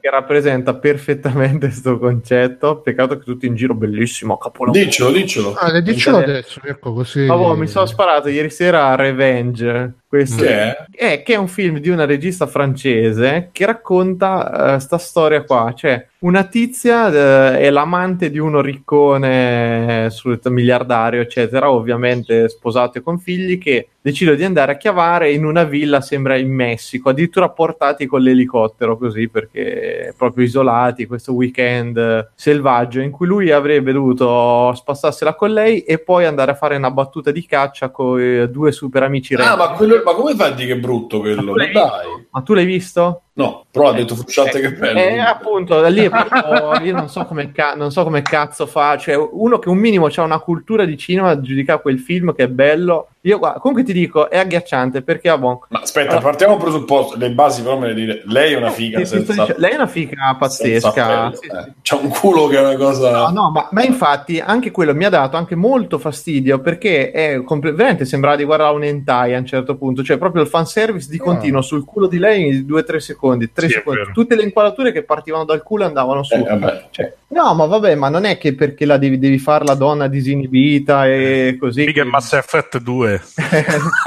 cioè, quello che criticano nei videogiochi lì è bellissimo perché, vabbè, comunque succede questo, che lei sta con eh, il suo amante, arrivano i due redneck amici, lei la, se- la sera stessa in cui arrivano questi due fa questo balletto proprio scatenato in cui uno dei due si arrapa da matti e la mattina dopo la stupra, ovviamente l'altro non dice un cazzo. Quindi che succede? Succede che lei capisce che la situazione sta un peletto degenerando e il, il suo amante la, la butta giù da un, da un dirupo. Ovviamente lei non crepa e da lì comincia la vendetta. Quindi il film è Rambo, tale quale, dall'inizio alla fine, non cambia un cazzo. Solo che, che Rambo c'ha del dramma, c'ha delle robe. Questa è una serie di puttanate, una dietro l'altra, in cui tutta la gente si è collegata semplicemente a, ah, guardate, la donna che non accetta, che cerca la vendetta sul maschio, ah, bellissimo, bellissimo, ah. Peccato che è una merda totale, cioè proprio... Perché? Perché Bruno è, non, è, non è divertente, non è emozionante, non, c'è niente. Allora è ridicolo ne- ne- nella messa in scena che è veramente agghiacciante col tizio. ha visto Mad Max, stavo vedendo dal trailer. Addirittura. Ah, sì, sì, No. ma è pieno, ma, ma tutta una citazione dietro l'altra di, di film, di robe d'originale, non c'è niente. Ma proprio niente. Non c'è un momento, non c'è un minuto. È tutto surreale. È la solita roba esagerata. Allora, lei si infi- cade dal dirupo, si infilza su un albero. Da lì comincia proprio il delirio di azioni, di tempistiche, tutto sbagliato in quel film. Allora, tu sei infilzato con, diciamo, la, la schiena verso il terreno, infilzato su un albero, prende un accendino e dà fuoco all'albero, grande mossa, per cercare di, di- di tirarsi giù. Già sta, io lo guardavo con la Rai in due. Vabbè, Simo... E sperava di farla finita subito dandosi fuoco. in base al genere. No, Cioè, quello ma non- film che io- vuole splatteroso gore tutto il tempo, non ti puoi soffermare sulla no, tecnica. però, però è, è talmente assurde quelle parti lì che poi il gore a me è la parte che è piaciuta di più perché non te lo aspetti. Esatto, eh. Io me lo so, io l'ho visto con la stessa, come si chiama? Con lo stesso atteggiamento con cui ho visto Jesus Christ Vampire Hunter. Non è che me Eh, no, oh, allora lì, lì- Infatti, infatti- il no. trailer sembra una puttanatona. Esatto. Eh, no, no, ma, ma- ma a me quello che, quello che Bruno mi ha fregato è che tu senti la critica, ah, il film dove finalmente la donna, la, la- la regista donna, perché c'è una regista donna che ha fatto Eh, la sì, vendetta. Vabbè, ah, vabbè, lì magari hanno un po' strumentalizzato. Madonna, appena, un po', un po', eh, appena appena. Cazzo, poi dopo alla fine sembra, cioè, io- eh, a un certo punto sembrava Ash eh, lì, Evil Dead, cioè, c'è una Ma non è che era un altro revenge, perché qua ce ne stanno due. No, allora No, non ti Revenge sbaglia- è quello non ti sbagliare Michael davanti Douglas, se non mi sbaglio, quello vecchio. quello di scopare. no? No, ma ce n'è anche un altro, perché ce n'è anche uno del 2011. Ah no, quello, de- quello è una serie TV. No, no, è del Scusate. 2017 questo. Che è bellissima Revenge come serie TV, guardatela che è veramente bella. E no, Però comunque non parla della stessa è cosa. talmente No, no. esagerato, talmente cosa che non riesce né, né a sconfinare nel ridicolo né il coso. Poi non, non parliamo della scena anche lì copiata da Rambo in cui lei si deve ricucire. Che almeno Rambo, minchia, cioè si dava fuoco con la polvere da sparo. Se vi dico come si cura questo, cioè una roba allucinante. mestruazione, infatti. Eh? No, del C. apre una lattina di birra, la scalda, perché se c'è, c'è sta cosa dello scaldare la roba, questa evidentemente. Beh, la, la- la- la regina del focolare, la donna. Eh, sì, sì, e se, lo, e se lo cosa? E se lo usa per cicatrizzare e ovviamente si trasferisce anche il simbolo che c'è sulla birra che è una fenice, ragazzi. Attenzione. Cioè, poi infatti infatti c'ha queste metafore proprio delicatissime, tipo la- lei mor- morde una mela e c'è questa mela che marcisce con le, con le formiche, capito? Ah, mamma mia, cioè proprio... No, fa- però vi giuro che ci sono dei momenti talmente splatter talmente assurdi che io sono scoppiato a ridere perché cioè, so, so veramente agghiacciato. C'è un tizio che a un certo punto si, cer- si lacera a metà un piede e sta veramente tre ore a girarsi il dito dentro cercando non si so cose con tu- tutto rosso che fa. Ma dura un mezzo, ragazzi, dura tipo due minuti. E c'è questo col dito che cerca dentro il piede, che a confronto il pezzo di, di Kojima, di Death Stranding, di quando si stacca l'unghia e niente, perché questo proprio è infinito sto pezzo. Però guarda Bruno, te che te ne intendi e che hai visto Mandy, se non mi sbaglio, che ne hai Sì. parlato sul gruppo voce, ecco, te prendi Mandy, che per me è una figata, perché quello è proprio veramente surreale, è identica eh, come trama, però lì è proprio il delirio totale a un certo punto, Eh, diventa sì. visionario. Questo invece diventa proprio una cagata. E io ti giuro, lo guardavo e dico, cazzo, ma vedi quell'altro che sembrava una minchiata, invece aveva dei punti assurdi, sia nel girato che nel coso. Questo vuole fare la stessa roba in chiave pop, ma è una minchiata totale, cioè veramente tremendo come film. Io veramente mi chiedo come cazzo ne abbia, cioè se oltre a tutto il discorso femminista, eccetera, non, non- non è possibile che, che sta roba è un B-movie. Forse l'hai visto con lo, con- con lo spirito sbagliato. Ma io, Bruno, l'ho visto Sì. aspettandomi un buon film d'azione con una vendetta, con una roba. Alla fine c'è un giro tondo, questi che girano dentro la casa, ma 5 minuti, 5 minuti di giro, girano in un corridoio tondo. Sembrava, mancava la musica di Tom e Jerry, poi era quella la scena. Eh, vabbè. Non lo so, guardatelo, per me è veramente un filmaccio di serie Z che l'hanno veramente eh, reso un filmone. Poi dopo non so se anche Matteo mi pare che capì che l'ha visto. Aggiungere. io francamente l'ho, l'ho interpretato così, l'ho detto per me stiamo a livello di Obo with a shotgun. Cioè. Sì, sì, ma Homo Vabbè, with a Shotgun, capolavoro. eh, c'ha- sì, infatti. però c'ha l'ironia che non c'ha questo purtroppo. No, sì, questo si prende un po' più sul serio sicuramente, Oh, minchia. però ultra violento. Cioè, devo dire, a me in Ma generale vediamo. comunque mi ha divertito. No, posso dire che non mi ha annoiato, però è, è veramente film tutto sbagliato. da Però se. Frusciante ha detto il contrario, sei tu quello sbagliato. Eh, Eh, ovvio, ovvio. non è che ci sono possibilità. Ma lì basta che c'è il messaggio femminista, adesso tutti... Ah, la vendetta grandissimo, la, vende la donna forte, la donna... Mai metti la No, donna allora, forte. guarda, devo essere sincero, quando sentivo quelle cose, io guardo sempre Rai News 24, no? Mhm. E lì c'è il tizio pelato, quello che fa lo speciale di cinema, che non so come si chiama, il giornalista. Ma lo guardi come fosse un film, Renes 24, non ho capito.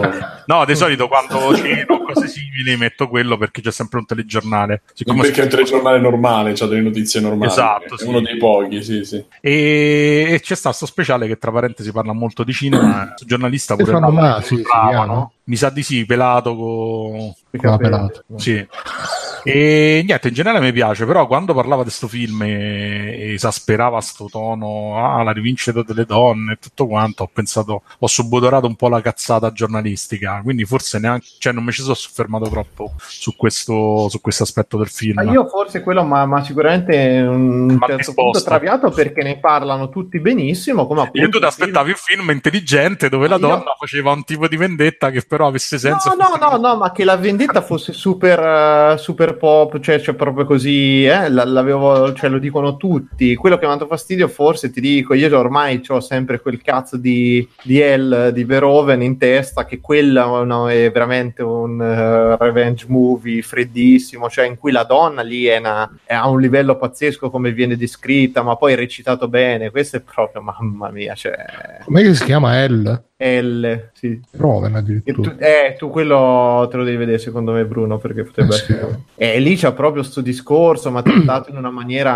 anticonvenzionale al limite questo cioè mh, togli la donna cioè ma sembra Jeepers Creepers quei filmacci lì che andavano una volta Sì. no? quelli Wolf Creek qua in cui al posto del, del maniaco ci metti lei che fa robe così ma boh, Va bene. niente Ma boh. Matteo, tu c'è qualche extra credits? Ma allora io in generale mh, qualcosina avrei. Eh, mi, mi soffermo su uno, visto che ho notato questa cosa. Allora, ho preso. eh, lo Switch, no? Al lancio e praticamente sta là a fare la muffa. Mm.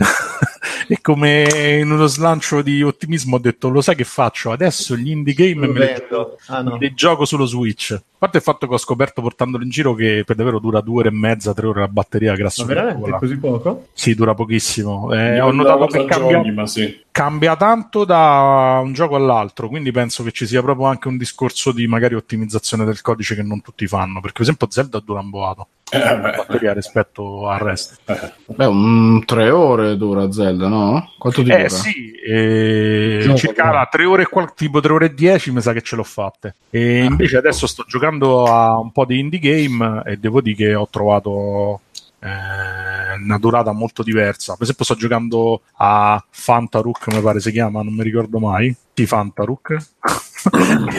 che, sembrava un bellissimo ah, a parte che ho scoperto che, che poi su altre piattaforme lo trovi a 2 euro io l'ho pagato tipo 9 euro in offerta perché se no costava 29 no sai quelle cose che sta fa solo la Nintendo Eh, ma sì, Eh, ma su Switch eh, i Eh, indie infatti, stanno devo dire la verità, periodo eh. di gloria Sì, però esa- allora, i, pre- i prezzi sono esagerati. sì. Eh. Perché, per esempio, adesso c'è l'offerta di gennaio di PlayStation, è già iniziato. I giochi costano un terzo di quanto costano scontati sullo Switch. È vero che sono usciti dopo, però vabbè, al di là del prezzo, e sostanzialmente eh, Fantaruk è una specie di, eh, di thriller eh, alla System Shock, sostanzialmente. Ti svegli all'interno di un'astronave, sono tutti morti, la nave sta in modalità eh, emergenza totale e dopo poco che sei uscito ti accorgi di- che sei infettato da un virus e ti devi iniettare continuamente delle siringhe e dopodiché sono arrivato a circa mezz'ora di gioco e morivo in continuazione perché non trovavo le siringhe e pensavo adesso un coglione io. Invece ho scoperto che il gioco è uscito buggato, cioè ci sono pochissime siringhe per il tipo di gioco. Immaginatevi un survival alla... come cacchio si chiama? All'amnesia, no? Dove scappi in continuazione da degli esseri che non riesci mai a vedere bene, che ti inseguono e tutto quanto e, e oltretutto ti devi curare in continuazione perché la- l'atmosfera dell'astronave è satura di una Scusa, ma è sostanza Fantaruk? Fantaruk, sì, scritto con Non vorrei PH. sbagliare, ma sta no, sì, sta a 99 centesimi su Steam. Esatto, esatto. No, su Switch non 99 euro su Switch. No, non mi ricordo, non ho fatto- me- mi sa che l'ho pagato 5,99, però, Però comunque... 99 è scontato, beh, normalmente costa 5 euro. Eh, vedi, eh, no, su Switch costava tipo una ventina. Gli avevo mosso l'occhio addosso perché ha delle atmosfere che a vederle in filmato sono molto belle. Il gioco è cortissimo, è tipo Don't, Don't Knock Twice, durerà se no due, tre- due ore e mezza, tre ore. Famoso E- Don't Twice. Lo conosci? No, che cos'è? Un altro indie. È un altro indie horror eh, che era nato per la VR e praticamente uscì- è uscito al lancio anche per Switch. Tra l'altro, Bruno, non so se lo sai a proposito che la VR era uscito per produttività, era per, No, fanculo. per vedere Excel. eh, a 360. Va bene, ok. Ma, ma io cazzeggiavo, eh, prima, Eh, Matteo. io sto cazzeggiando. mica. Non è che te la sei presa, Matteo. No, A parte che sbagli, però non è che te la sei presa. va bene. No, no, c'è ragione, poi mi informerò, così ti smetti. Ma guarda, se leggi, se leggi bene tutto Wikipedia, eh, c'è scritto proprio della-? Proprio tutto il sito, bro. Tutto. No, fa culo, dai. Vabbè, insomma, sto Fantaruk, eh, tutto sommato le atmosfere... Scusa, Don't Knock Twice è bello, non ho capito. No, Don't Knock Twice non è brutto. Il problema è che il gioco Ah, durerà ecco. sì e no un'ora e 40. Mm. e devo dire, mi è piaciuto abbastanza perché il classico horror eh, della casa infestata, eccetera, eccetera. Si vede chiaramente che è fatto per la VR, pure senza VR funziona, però è veramente cortissimo. A 9,99 però il Don't Knock Twice. su Steam. Ancora, minchia. Però Eh, c'è una free demo. È una demo che dura 10 minuti. Apri il primo armadio e poi finisce. Vabbè. No, dura pochissimo, ma poi le leggi recensioni vedi. Magari esagero io, però penso che a mh, due Beh, ore circa. la wishlist. Ah, tra l'altro 9,99 però scontato, costa 20 euro normale. Sì, eh sì, perché prima lo facevano pagare tantissimo pure su, se non sbaglio, c'è pure su PS4 perché era esclusivo per la VR. Non mi Mhm. aspettavo che costasse così tanto su, su Steam. Hai visto? E forse perché pure qua viene spinto come roba VR. Quindi magari se uno c'ha il, il caschetto, non sa che comprarsi, li spende. No, secondo me col caschetto fa discretamente cagare, eh, perché pure Fantarook c'ha eh, il suono, cioè, come si dice, le atmosfere, i rumori di fondo, tutto quanto è veramente ben fatto. Il problema è che è un gioco molto corto e c'ha sta dinamica di- de- delle siringhe che ti devi curare che è calibrata molto male. Perché è un gioco dove alla fine tu ti devi muovere con circospezione perché rischi la vita ogni giro d'angolo e allo stesso tempo ti devi sbrigare trovare la siringa successiva se non muori. Poi c'hai i checkpoint, non c'è salvataggi, quindi E il forse- Vabbè, ma a parte il bug, il gioco è bello. il gioco, l'atmosfera a me è piaciuta. Il gioco nel complesso, però, viene rovinato da sta, sta tensione che non è quella dovuta al gioco, ai mostroni e tutto quanto, eh, che c'ha un po' un'atmosfera alla Event Horizon per capirsi. E, e viene bruciato tutto per il fatto che poi stai con l'ansia perché se non trovi la siringa muori, muori e ti devi rigiocare un quarto d'ora del gioco perché poi c'ha i, i salvataggi con i checkpoint che sono una cosa frustrantissima. Infatti penso trovi la siringa, dicevo, avevo svoltato. Avevo svoltato. No, dice che mo è uscita una patch che ha aggiunto molte più siringhe in giro per il gioco. mo. Così, sì, perché si sono lamentati un po' tutti. E un altro gioco veramente bello che ho giocato per, per lo Switch. E l'ho iniziato quasi pure quello quasi al lancio e, e lo sto finendo in questi giorni. È Golf Story, ragazzi. Ah, È un gioco di una bellezza unica. Io no- francamente all'inizio pensavo che era la classica cagata che dicono: hai visto sti podcast che parlano di videogiochi, di indie? No, sono tutti bellissimi. E, e molti de- sottolineavano il fatto che ha una, una scrittura eccezionale, effettivamente è vero. Secondo me stiamo ai livelli di, di coso, Di quello di. No. Di, di- di Tom Knox, là, come si chiama? Quello, del, della rega- quello che devi fare il pacifista, non mi viene il nome. Lisa? Quello che è un sembra un RPG 8 bit eh, che eh, Lisa? strano perché Undertale? Undertale, esatto. Ah. C'ha un tipo di scrittura sicuramente meno, meno artistoide, però veramente molto ricercata. L'altra cosa che mi è piaciuta tantissimo è che alla fine è un gioco di, è più che un RPG, ha le statistiche e tutto quanto, però in realtà è tipo un puzzle game. Perché praticamente tu sei un aspirante giocatore di golf che aveva provato da bambino, non c'era riuscito e mh, per una serie di circostanze arrivato a un certo punto nella sua vita torna a rigiocare a golf. E praticamente tutti gli dicono ma sei una pippa, sei finito, ormai sta fuori da massima, come puoi fare? E lui nonostante tutto decide di credere ai suoi sogni e inizia sta specie di, eh, di avventura. E sta in un open world gigantesco che è sta specie di mega golf club. E, e alla fine com- mh, risolvendo dei piccoli puzzle di mini golf e di golf normale tu praticamente arrivi a diventare un campione poi fai gli open e tutto quanto è veramente, veramente bello pure perché al di là della dinamica un po' ricorda pure tipo Lotti no? per certi versi perché c'hai le crisi di identità non ce la posso fare oddio come Ah, eh. sì, sì, sì, è veramente, veramente carino. Anche un po', diciamo, quasi lo diceva pure geniale. nell'originale Spaghetti, che voi sappiate. Penso proprio di no. Spaghetti, diceva. Era giapponese. cioè, Spaghetto! Ah, forse c'è vermicelli. Udon è troppo corto, boh, forse Lamen, Adesso lamen. dobbiamo scoprire, poi intanto... Sì, sì, andiamo su Wikipedia. Eh, poi su Wikipedia c'è scritto. Tra l'altro Lotti, Bruno, non so se lo sai, era nato per spiegare Word. Comunque in giapponese si chiamava Ashita Tenki Nina Nare. Pensa- Le- le- E forse era quello quello che diceva Ashita te. Nare, No, aspetta, eh. Mare! letteralmente significa speriamo che domani sia sereno. Così. Bello. Vedi la poesia anche nel titolo. E un po' è pure la filosofia. Comunque st- sto guardando che tra i personaggi c'è uno che è il signor Gervaso, il padre di Taki. Il signor signor Girvassoni. Gervaso, padre di Taki. Tra l'altro è imparentato, è imparentato con Filo Sganga, tra l'altro. Probabilmente sì. Beh, Lotti si chiama Taio Mukai. Ma quale sarà il nome e il cognome, però? Ma cosa dici? Adesso voglio vedere. Taio dovrebbe essere. Ecco, ecco la parola spaghetti che Lotti sillaba eh. durante il tiro per migliorare la coordinazione. Nell'edizione originale giapponese è Chashumen, che è un tipo di ramen, tagliolini giapponesi, quindi l'adattamento è stato fedele Ah, carino, dai, carino. carino. Dai, dai, ci può sta. Penso sia matriciana. Oh, Solo che, eh, come si chiama? La Mediaset sta a Milano. A Milano praticamente non hanno una cultura culinaria quindi al massimo gli avevano spaghetti. eh. Vabbè, insomma, però Golf Story invece lo consiglio tantissimo. Eh, pure quello è abbastanza costoso. Penso che adesso ancora stia sui 19, ma secondo me li vale tutti. È veramente un bel gioco. E poi, se non altro, è un'esclusiva. Eh, cioè, c'ha senso spenderci.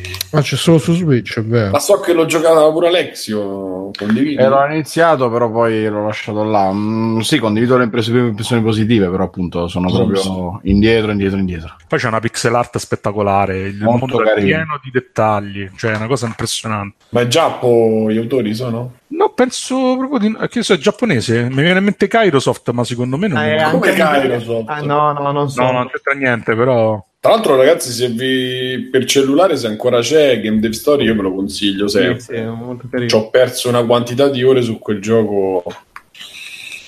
Da chi è Sì, fatto? so. vedete da chi è fatto? Sidebar Games. Mm. Chi cazzo so? Non c'è manco il link su Wikipedia dei Sidebar Games. non lo sapremo mai. Ah no, Tra l'altro, sono australiani.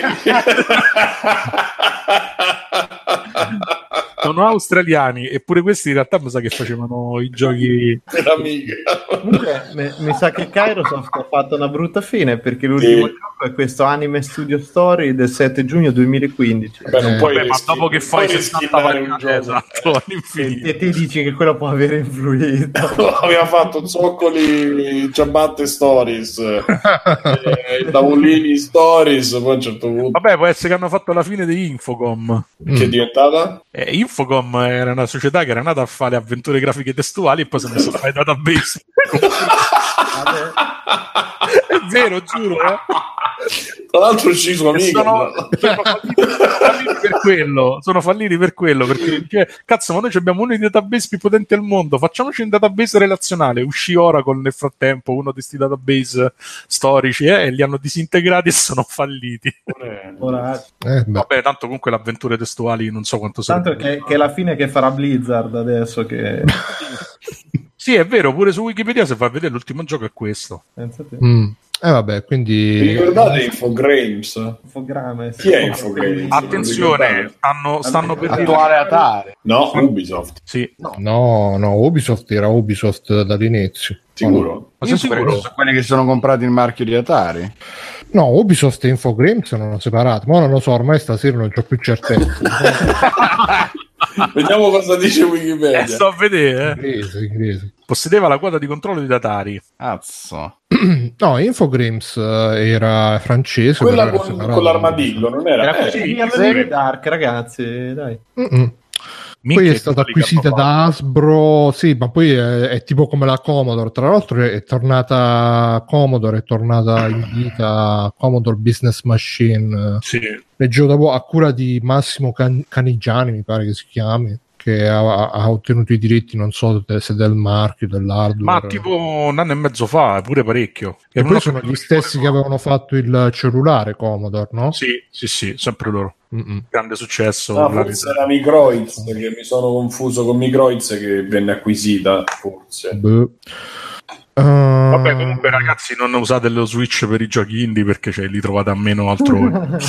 cioè, l'unico Però- motivo per... Però, per inciso, io credo, spero vivamente che esca una versione con eh, un'autonomia migliorata l'anno prossimo perché ma è, c'erano dei rumor eh, Sì. qualche giorno fa. è scomodo da tenere in mano lo Switch. A me mi fa lo stesso effetto della PlayStation Vita, che è troppo piccolo per le mie manone. Eh. Infatti, infatti volevo comprare la custodia, quella che ha le sise sotto per La PS Vita era ancora più piccola, Switch sì, è un, un minimo meglio, ma effettivamente sul lungo, teorie- sul lungo termine un po' da fastidio. Infatti adesso sto giocando mo- più comodamente con i Joy-Con staccati, pure in portabilità, appoggiandola o attaccandola da qualche parte. Sì, io pure faccio così perché a tenerlo in mano o, o lo appoggio da qualche parte o non ce la faccio. Però dipende Sai cosa- con cosa mi capita a me? di tenerlo in mano. eh. Doverlo appoggiare perché è troppo pesante. Ah, lo appoggi pure? Eh? No, ma chi lo appoggia? Eh, faccio come il Brasile. Terribile. Mirko, dovevi ridere, non hai riso. Il Bra- ah, come il Brasile. Ah, sì. C'hai, anche te lo zio, lo zio Adolfo, c'hai tatuato. Ah, Vabbè, Bene. Quindi Golf Story consigliato. Quant'è che costa? Scusa, quindi? E vado a vedere perché 99 euro verrà.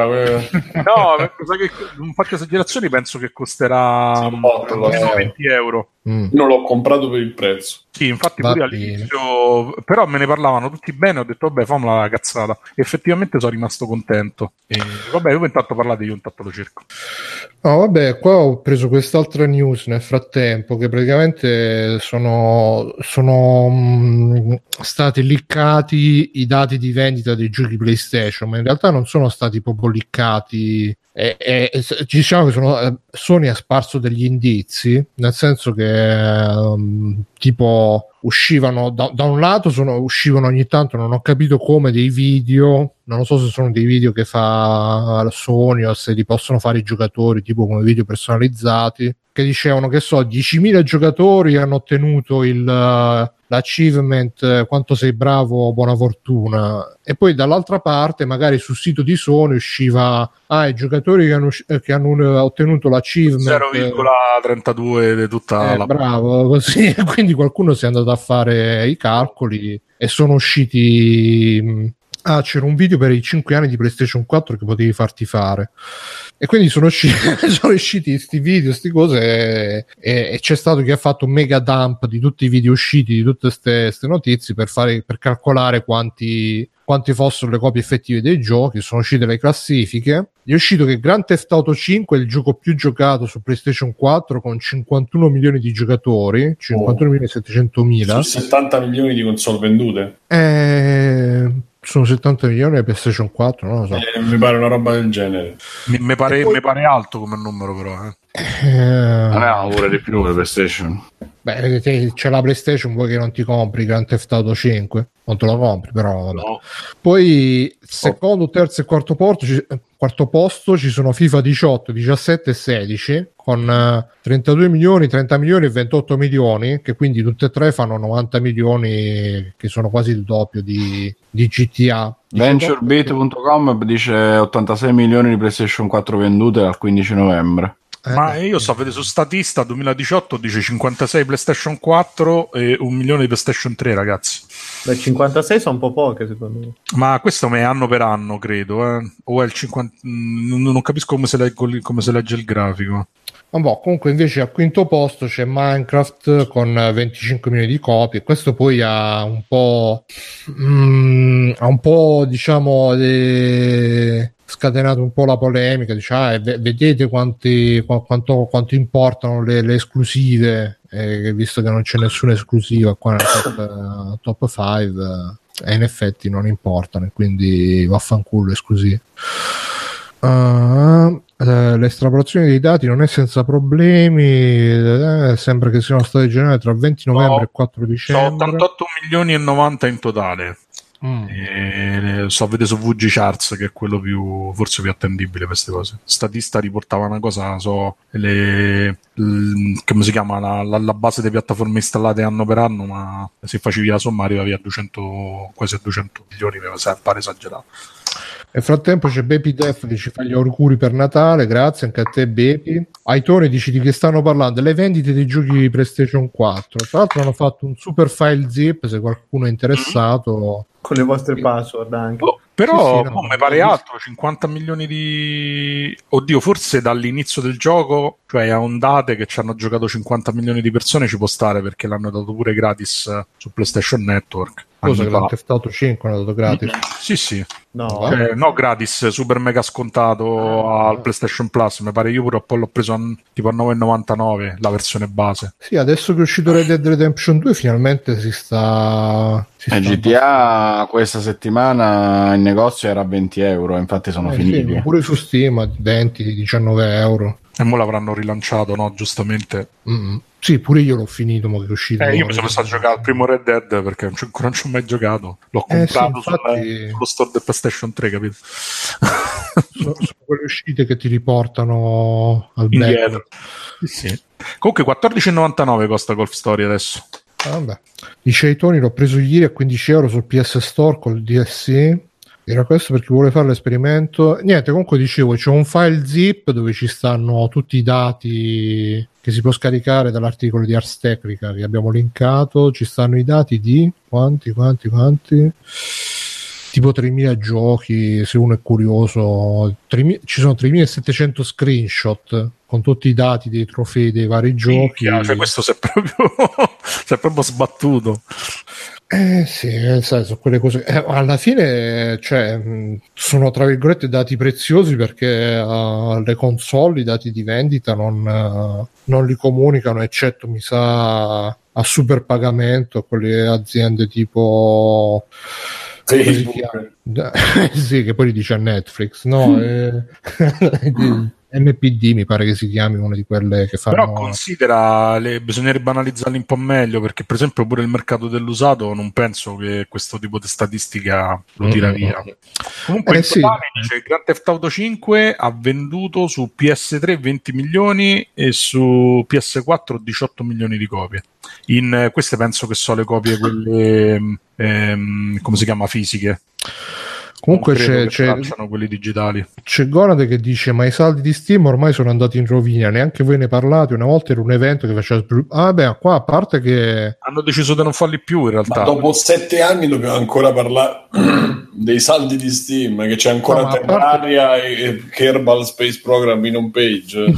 No, a parte che qua poi alla fine ce l'ho solo io. Gioco solo io su PC perché gli altri giocano tutti su console. Però c'è Vampire in saldo, però 25 euro. Però vorrei dirvi, non so, se avete visto, non so se avete visto che è uscita la lista di, di Maio delle cose fatte.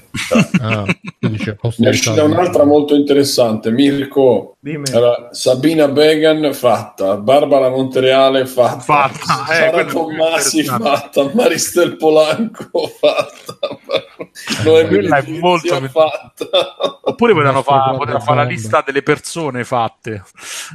Eh. Eh. Dice Doctor, li fanno ogni due mesi ormai. Ma sì, ormai eh, lo sconto a, Sì, a ruota poi continua. Scontro tu- turbo aggressivi io ne vedo pochi. Ti ricordi c'erano quei periodi che facevano carre... eh, quest'anno GOG li sta facendo, però ondate, quella roba a 90 centesimi a cariolate. Sì, che poi eh, cioè, con, con l'avvento di Kinguin eh, e company, quando uno cerca una roba scontata, se la trova su Steam, la cerca lì e Sì, quindi infatti. è come se fossero in sconto 24, 24 giorni all'anno, no, 24 365 giorni all'anno, vabbè. Comunque, a parte questo, e poi finiamo con gli credits e chiudiamo la puntata. E Rose di Steam, ci sono due news di su Steam. Mm. Una non è su Steam, cioè che The Walking Dead, la stagione finale, uscirà in esclusiva su Epic Store, il nuovo store lanciato da Epic che dà più, Sì, più soldi. Mo più quello... soldi agli sviluppatori. Ah, Hai letto di Discord? fare- Hai, hai letto di Discord che Discord addirittura tipo il 90% sono... Eh, Sì, sì, Discord no- ma pure itch.io dà il 100%, poi bisogna vedere quanti ne vendi. Infatti. Epic mi sa che c'è qualche chance in più. Eh. Ah, tra l'altro, se, se avete Amazon Prime, andatevi a riscattare il, il Twitch uh, Prime di questo mese. Giochi gratis, che ci stanno un, un sacco di giochi Devolver, molto fighi. Ah, sì, è vero. C'è pure The Messenger, che praticamente è uscito mo. Bello! No, davvero? Che figata. Sì, comunque su Switch Messenger è da, proprio da occhio a cuore. eh. Sì, ma se me lo danno gratis, me lo prendo gratis. Bellissimo.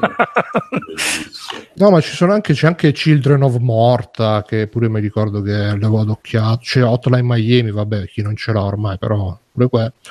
E c'è la stagione finale di Walking Dead solo su Epic Game Store e, e la gente già si sta ribellando. Ah, che schifo, e, e non vogliono farlo comprare. Spero che lo diano su Steam. Che poi su Steam adesso non si può più comprare. Chi ce l'ha, ce l'avrà su Steam. Chi ce l'ha già la prima puntata, e tutti gli altri. Doctor dice: L'ho provato The Messenger, ma dopo un paio di ore mi ha già stufato. Ai ai ai. Eh, Doctor, eh, ognuno ha i gusti suoi. che. Ma io stavo vedere Dead Cells pure spigne una cifra. Ma sto Celeste? Perché è curioso, parlano tutti di sto cazzo di Celeste. Celeste ho letto la recensione ieri, però non è il mio tipo di gioco, perché come ho detto a me i giochi pacioccosi, a me se non c'è un po' Parla, di... parla, parla di problematiche di, di, di panico. Sì, di- appunto. Ansia. Però è poi cioccoso, dice. Sì, è tutto così... mh, è fumettoso, teneroso. A me cioè, deve essere un po' di fantascienza, un po' di sana violenza. Mm-mm. Vabbè, qua c'è una domanda carina, c'è c'è una domanda, una roba carina che ci ha scritto il nostro ascoltatore che me l'ero persa, mo è un po' tardi però dai. Dai, eh. Eh, se mi carica qua, opla. Ci scrive Alfonso IT, dico le, le, le, le iniziali e basta per, uh, per privacy. Dice: Vorrei porre una questione tutt'altro che d'attualità, visto che tra l'altro stiamo parlando di GTA, per avere un riscontro del tutto personale. In una Marcord del Natale 2004 mi sono messo a giocare da capo a GTA San Andreas nel tentativo di platinarlo. Ah, Ho fatto, ho fatto la stessa cosa l'estate scorsa in una Marcord del luglio 2003 con Vice City. È possibile che in qualche strano modo San Andreas sia invecchiato davvero male mentre c'è qualcosa Sì. che mantiene Vice City un giochetto Sì. Sì, sì, sì. Perché San Andreas, modestissimo parere, eh, andava un sacco incontro pure a quello che era che poi diventato l'open world dopo e che già c'aveva i prodromi in, quel- in quegli anni là. Quindi c'era un sacco di roba da- che annacquava proprio il gameplay. me. Per quello che mi ricordo, eh. Sì, sì, è vero. San Andreas poi c'aveva tutto il discorso dell'ambientazione, era Quello più della piccolo la palestra, la zona. palestra, c'era Sì. tutte quelle statistiche che se pedalavi diventa era un po' pesante. Ma le missioni, non è- cioè il gioco non è- in sé non era neanche brutto, però era, era super annacquato. Ma non ci hanno avuto quel problema eh, anche col 4, secondo me, eh, di fare un contorno che era veramente troppo, però per, per non farlo perdere nel cioè per non, per non farti perdere tutto quello che poteva offrire in più, te lo, te lo metteva anche un po' nelle storia, nella storia principale, o comunque erano quelle secondarie che però ti prendevano un sacco di, di tempo. E mi ricordo per- pure col 4 dovevi uscire con la tipa, poi vedere l'appuntamento come andava, e quello te lo faceva fare come missione. Quindi Sì, ce lo infilavano a forza per farti vedere le varie secondarie che si erano inventati e poi potevi decidere se continuare a farlo o no, anche le gare, modificare la macchina. Sì, cioè- che devi metterti le sospensioni, devi fare il return game con le sospensioni dell'auto. Sì. ma- Era veramente una roba. Poi c'erano quelli che dovevi controllare l'elicotterino. Sì, era. Ah, quella era una missione vera, non era... Sì, sì, però eh, ti- dovevi controllare l'elicotterino e mi pare che dopo potevi andare a, a- a giocarci con l'elicotterino quando volevi. Cioè, molte missioni, appunto, era come dicevi tu, ti facevano fare la missione perché, per esempio, ti facevano modificare l'auto per presentarti il fatto che poi ti potevi modificare le auto a prescindere con... E poi ci, ci, ci avevano infilato pure i personaggi, eh, era proprio perché poi non era solo questo, c'erano proprio i problemi di, cioè nel senso, non era solo la, la- la missione che ti presentava, la missione poi precludeva a l'introduzione di un personaggio e quindi tutta un'evoluzione della storia de- de- de- del personaggio che non c'entrava un cazzo con tutto quello che facevi poi nel resto del gioco. Il mitico CG, si chiama CG? quello di San Andreas. Quello sì. San Andreas, io gioco il 4, sì sì. Dice Conad a quel tempo il contorno anacquato è ciò che lo rendeva anche affascinante. Ma sì, no, ma per l'epoca, cioè, quando uscì, che tutti dissero: Ah, ma c'è il puoi fare questo, puoi fare quello, puoi andare al bar, puoi uscire dal bar, puoi giocare a freccette, puoi andare in Infatti- bicicletta. Infatti era figlio del suo tempo. Oggi io lo ricordo con piacere. San Andreas è uno di quelli che ho finito e anche con. Ero contento, però c'avevo un sacco di tempo libero anche in quel momento. Sì, Ma no, era all'epoca era avveniristico un gioco dove avevi tutte queste possibilità. Dici a che serve? Ma all'epoca era proprio quello il gusto, averle. Cioè, io mi ricordo l'eccitazione di dire, io stavo a scuola e se ne parlava dicendo cazzo puoi fare tutte queste cose, puoi fare questo, questo, quest'altro. È la cosa più vicina alla simulazione della vita vera. che quindi, quindi una rottura di coglioni. era incredibile che però. altro forse non aveva tanto una direzione San Andreas perché GTA, cioè Vice City, a parte vabbè l'ambientazione anni 80 che già quello gli fa guadagnare 10 punti, però comunque Vice City aveva una, una sua direzione verso cui ti, ti portava e tutto era collegato a quello che tu dovevi diventare diciamo il re del- della città e quindi facevi eh, compravi macchine facevi gare ti compravi le attività per fare più soldi facevi le missioni per fare più soldi era tutto incentrato al fatto di fare più soldi fare, acquisire più potere e infiltrarti in questo ambiente criminale bla bla bla in, in San Andreas un po' ti buttavano là, c'erano i tuoi amici che ti dicevano dai facciamo questo, un altro che ti diceva dai facciamo quello e tu eri un po' tirato un po' da una parte, un po' da un'altra potevi perdere le ore a conquistare il territorio per la tua gang, potevi perdere le ore a modificarti la macchina, potevi perdere le ore a giocare a freccette, però non, cioè, era come se fossero tante robe, era veramente un simulatore di, di vita reale, però era come se fossero tante robe scollegate tra di loro e alla fine magari quando ti scocciavi andavi a fare le missioni principali per andare avanti. Poi me lo ricordo proprio giallo, è un gioco che mi ricordo giallo, non so voi. giallo. No, vabbè, da... erano proprio brutti da vedere pure per l'epoca, solo che appunto erano una cifra estensivi e quindi dicevi che figata, posso fare tutto quello che mi pare. Però rispetto anche a altra roba che c'era sulla PlayStation 2 all'epoca. E... Giocavo su PC io, eh, con la mia 9006 XT. Eh beh. Beh, giocavo anche al Flife 2 per esempio, mica lo so come, come sono messi in. Eh, di che anno è San, San, Andreas? Perché io, per esempio, 2005, 3 o 4. Sì. Li ho sempre paragonati a Yakuza sulla PS2, che viceversa erano molto più compatti e c'erano sempre un sacco di cose secondarie da fare. Poi erano sicuramente più focalizzati come genere. Però Yakuza effettivamente è molto dopo. È più tardi perché in quel periodo c'era Shenmue. No, no, aspetta, mica è vero. Grand Theft Auto San Andreas è del 2004, Yakuza Eh. del 2005. Quindi c'è, c'è pochissima differenza in termini... Pensa, in Giappone eh, Sant'Andreas è arrivato dopo Yakuza, è arrivato nel 2007.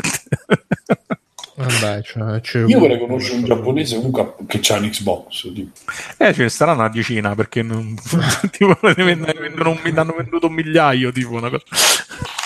È incredibile, eh. Ma magari, che poi magari l'hanno vendute, sono quelle che hanno dato in omaggio agli eventi. Tipo. Eh, cioè, tipo sotto la sedia, sotto la sedia c'è un Xbox e nessuno che la prende. culo! Eh, l'Xbox. La lasciano là. in Giappone ci vanno a abitare dentro, però quando gli Eh, infatti, perché, cioè, tipo, gli danno Xbox in giapponese è un affronto personale. Perché No, ma è talmente grossa che loro, Infatti. specialmente la prima. devo togliere la macchina del gas per poter tenere la Xbox dentro casa. Esatto. No, dico però, boh, sta cosa dispersiva, io, a me è sempre uno degli aspetti che mi è piaciuto poco. Infatti, Vice City è uno dei pochi GTA che mi è piaciuto veramente tanto. Perché me lo ricordo pure a livello di storia che era più foca- cioè, no, focalizzato, però era più, cioè, non c'erano tran- troppe missioni riempitive, era tutto in qualche modo incastrato all'interno del contesto. Ma Vice City facevi veramente un Eh. sacco di roba. eh. Sì, c'era tanta Il roba extra. dei gelati con le armi, cioè, cioè- cioè, sai cosa c'aveva? E che anche era un contesto più, più originale, mentre il Esatto, 4 poi sì. si è tornato il ghetto, rapper, eh, nigaz, robe varie E che... poi è tornato, in verità non ci, siamo, non ci saranno mai No, andati. tornati- Vabbè, sì, tornati nel senso che affronta- sei passato da una roba originale a una roba stereotipatissima, cioè la In realtà, macchina però facevi. mi sa che per l'epoca fu tipo il primo gioco che c'era un protagonista di colore. Sì, sì. Addirittura dici. Sì, sì. Mm-mm. Se non consideriamo Shadow Man, chi se la ricorda. Bellissimo Shadow Man, lo Che comprai per provare la 3D FX. Ma non era brutto brutto come Dopo che l'avevi provata, la chiudevi. Era uno di quei platform eh, dei No, giochi d'avventura platform, 3D. Era che- avventura dark, come platform? Sì, quello, Legacy of Kane, era... Ma era, era un platform terribile, Legacy, cioè coso Shadow Man. Eh, no, eh sì, ma a me... Ma oh, scusate, è quello che c'ha il petto Sì, sì, sì, ma c'era voodoo, però poi dopo dovevi raccogliere, c'erano delle cose tipo gli Hank, ne dovevi raccogliere 100, dovevi saltare a destra e a sinistra, era un po' dark, ma comunque era un platform eh, tipo Ah. Croc, tipo Spiro, queste cose qui. Una... una, una No, c'erano gli intermezzi narrati, era un po' più, tra virgolette, adulto, era adolescenziale invece che bambinesco, però alla fine era, era così. Eh, non so la versione tu, sicuramente c'era avuto la versione per Nintendo 64. No, mi ricordo che c'era un super hype su sto cazzo di... Sì, che poi io non l'ho mai capito perché. eh. Sicuramente perché che era tipo un. Beh, era carismatico il personaggio, Ma comunque un faceva un sacco che, che andava un po', c'aveva una nicchia. Della Image, no, che era? Ma no, No. mi sembra che era addirittura più sfigato ancora come... Dark Horse. Dark Eh, Horse. adesso sai che me. Bello, c'è un video su YouTube che l'ha fatto. Ah, eccolo. No, era tutto nero, eh, non si vedeva un cazzo. Ma bel protagonista, ok, però. Io mi ricordo sono arrivato fino al mondo della Ma lava. scusa, ma spara, dove l'hai No, visto? no, de- quel- della Valiant era, ecco. Ah, penso te. Sì, Sì, da sì, ma questo spara. Che, Sì, che c'era una specie di scettro che sparava. Vabbè, che c'entra, però comunque stavi tutto il tempo a saltare, c'erano ostacoli, trova la chiave, raccogli gli oggetti. Quindi pure Zelda è un platform con la spada. Eh, Sono anche quei giochi, sono quegli, adventure 3D che non sai come. È un pelo meglio, anche Zelda è un pelo meglio di Croc, dai. Dai, oh, no. Un pelo.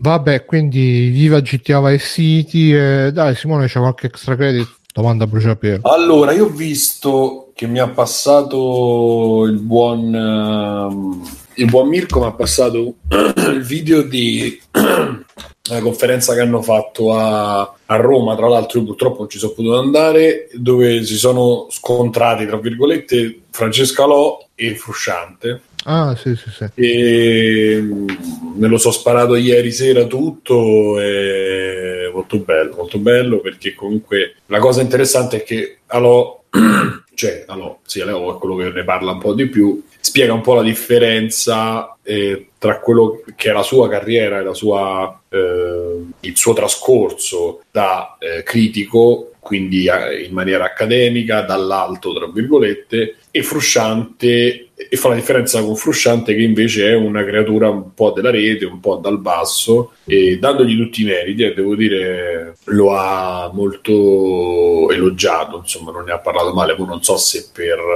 eh, piaggeria o semplicemente perché lo C'è un crede. commento che dice due grandi parlatori di cinema, ma soprattutto due grandi uomini. Vabbè, io mo- come uomini non li conosco, però è stato, è stato piacevole perché, a parte che Frusciante verso la fine a un certo punto si è sbaccato al solito. Tra l'altro è intervenuto, è intervenuta il marito di Alò, Alò dice sempre che c'è il marito alla fine interviene e c'è uno scontro con Frusciante bello Netflix eccetera.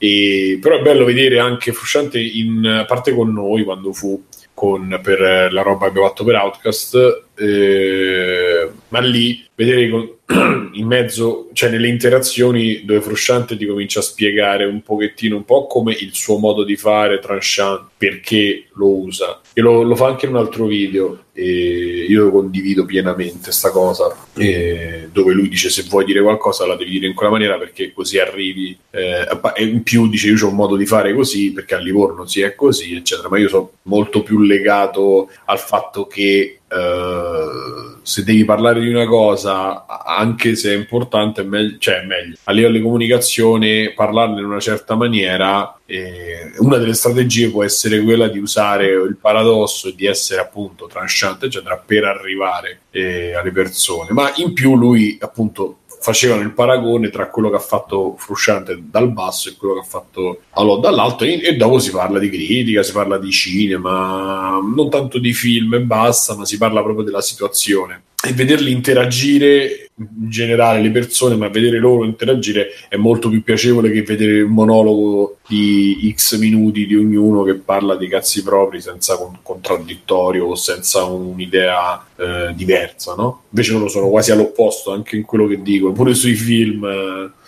eh, è, stato, guarda, è stato interessante. Cinema Rossellini 3, mi pare, non mi ricordo come si chiama. Sì, sì, sì, ho trovato. Sì, E... Caffè Rossellini 3. Caffè Rossellini, tra l'altro ti ripeto, potevo andarci, purtroppo per, per questioni di, di- di orari di lavoro non ce l'ho fatta, ma era abba- relativamente vicino a me, quindi mi sarebbe piaciuto molto andarci. E mh, poi basta, onestamente non so. eh, ah, dico una cosa veloce. In casa cognome è arrivato l'iPhone XR Ah. e, e ormai sono a una settimanella di, di utilizzo. La cosa che mi ha sconvolto all'inizio, proprio che mi ha- fatto pensare del fatto l'acquisto sbagliato, è la dimensione. Perché rispetto al 7 che avevo io eh, ha un, un pollice in più, mi pare, perché è 6 e 6, 6 e 6 che poi gli hanno fatto causa perché visto che c'è il- quella parte... Eh? Il notch. Vabbè, in italiano come si può dire il dentino, non lo so, insomma, la parte, la letta, Tacca.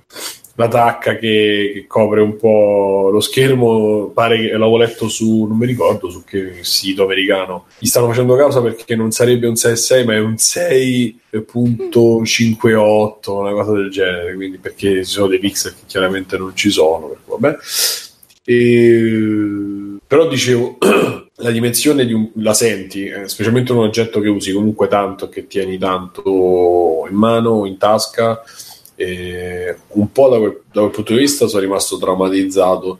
La cosa che in verità mi ha traumatizzato di più è eh, l'assenza del tasto home, perché io da utente, a parte che ormai tutti i smartphone ce l'hanno da anni, però per quello che fu, io avevo l'iPhone 2G prima che arrivasse il primo proprio che arrivasse che non era in Italia, non era arrivato, e ho sempre usato il tasto, mi sono sempre regolato col tasto, utilizzando poi le varie funzioni aggiunte, tipo il, il task manager, lo sblocco col dito, che io ho usato molto tardi, io l'ho usato nel, nel 7, cioè ho avuto il 6 che aveva il controllo col tasto, col touch ID, non l'avevo registrato perché la privacy, i complotti, i rettiliani, e uguale nel 7 poi alla fine ho dovuto perché quando metti Apple Pay ti impone fondamentalmente di, di farlo. E comunque insomma, il tasto l'ho sempre utilizzato, invece qua il tasto non c'è e per cui all'inizio mi sentivo veramente eh, in difficoltà. Poi piano piano ho cominciato, l'unica pecca che trovo sull'assenza del tasto è il task manager che per cosa di cui io faccio largo uso perché magari ecco eh, Discord, TeamSpeak o questi qua che vanno in background se non li togli ti rimangono in background e quindi cioè, quando esci devi chiuderle come applicazioni non puoi chiudere la chiamata e tenere il background dell'applicazione e,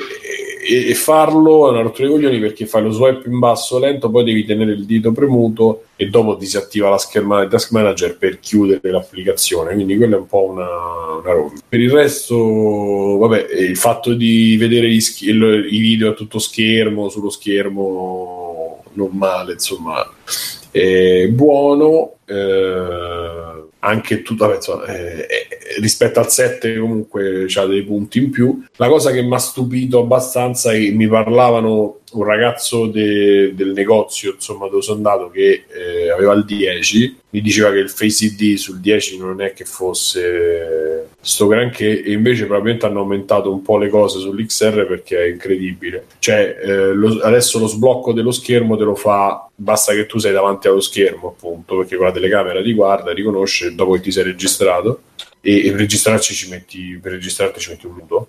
E a me sblocca il telefono se lo provano altre persone non lo sblocca. Se lo provo io lo sblocca ma con gli occhiali da sole col cappuccio mentre mastichi qualcosa.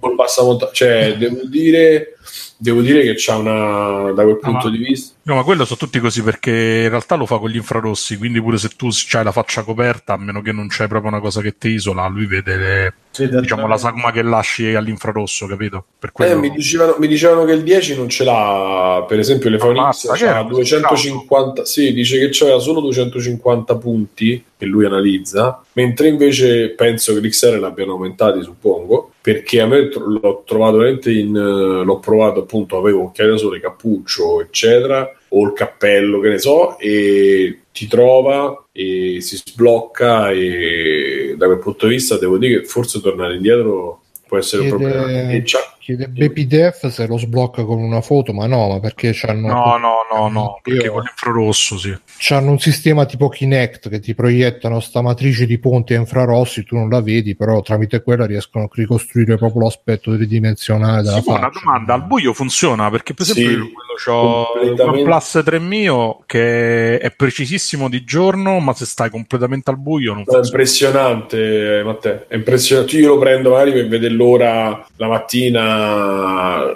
che è tutto buio e neanche si attiva lo schermo e lo sblocca. Eh, dal punto di vista impressionante. La cosa figa che tra l'altro faceva solo se spin- cioè lo, fa- lo, faceva col settaggio nei in quelli precedenti se toccavi lo schermo adesso mm. ce l'ha in automatico se tu hai dei messaggi qualsiasi tipo di messaggio se tu tocchi lo schermo lui si attiva e ti fa vedere il nome della persona e messaggio se lo sblocchi ti sblocca l'anteprima che è una cosa ah, figa, vabbè cosa... quella su ma guarda che pure su iOS si settava eh, eh sì, sì. l'iPad ce l'ho eh. sì sì sì sì però dovevi comunque sbloccare, eccetera. Invece questo è attivato automaticamente quando tu lo fai, quindi io perché inizio non capivo, messaggio, messaggio, dopo ho capito che Mm. ti sblocca le anteprime perché poi pure Eh non sì, aprire. perché te vede, eh, te vede con la telecamera e te toglie- Esatto. Altra cosa figa, se qualcuno, se tu lo puoi provare a qualcuno, cioè se tu lo, lo alzi, lo metti subito in- di fronte a qualcuno e non si e no, riconosce che non è lui, se ti ci rimetti tu non ti sblocca, cioè rimane bloccato, che è un'altra cosa, insomma... on- Ah, eh, Cioè, a che serve? Scusa? no, questo spiegherebbe pure perché a volte a me non mi funziona. se, se io adesso prendo, il- se tu prendi il telefono mentre stiamo eh, chiacchierando, prendi il telefono e provi a,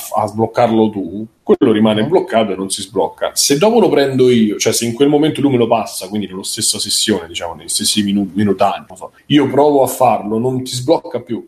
Dice che è una protezione contro i malintenzionati. Perché Eh, sì. succede, pure, succede pure co- col mio. Pensavo che fosse in difetto invece. E vabbè, se lo vuoi sbloccare a quel punto come fai? E Ah, o rispegni, ri, ri- riaccendi lo schermo, aspetti un po', oppure fai il codice, perché lui ha sempre l'opzione del codice di ah, sblocco. quindi sono quelle situazioni tipo 007 che ti hanno rapito. No, lo sai che è Ah, successo? Che, sbloccalo. no, è successo che, che vabbè, insomma, al lavoro mi hanno detto che me lo fai, me lo fai non ci credo che ti sblocca con lo schermo. E io neanche l'ho preso, ho detto guarda, e io l'ho messo davanti, quello giustamente non lo riconosceva. Ho detto guarda io, me lo sono messo e non me lo riconosceva più. e, e ho notato questa cosa, se no probabilmente non l'avrei neanche, neanche notata.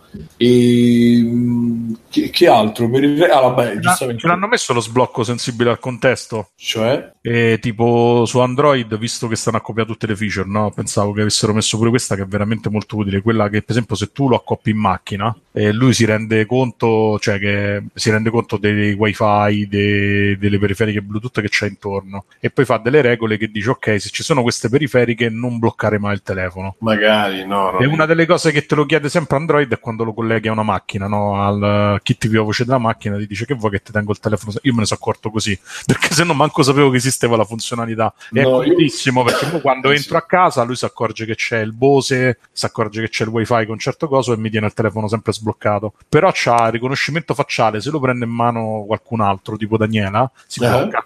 o fa Ah. il contrario.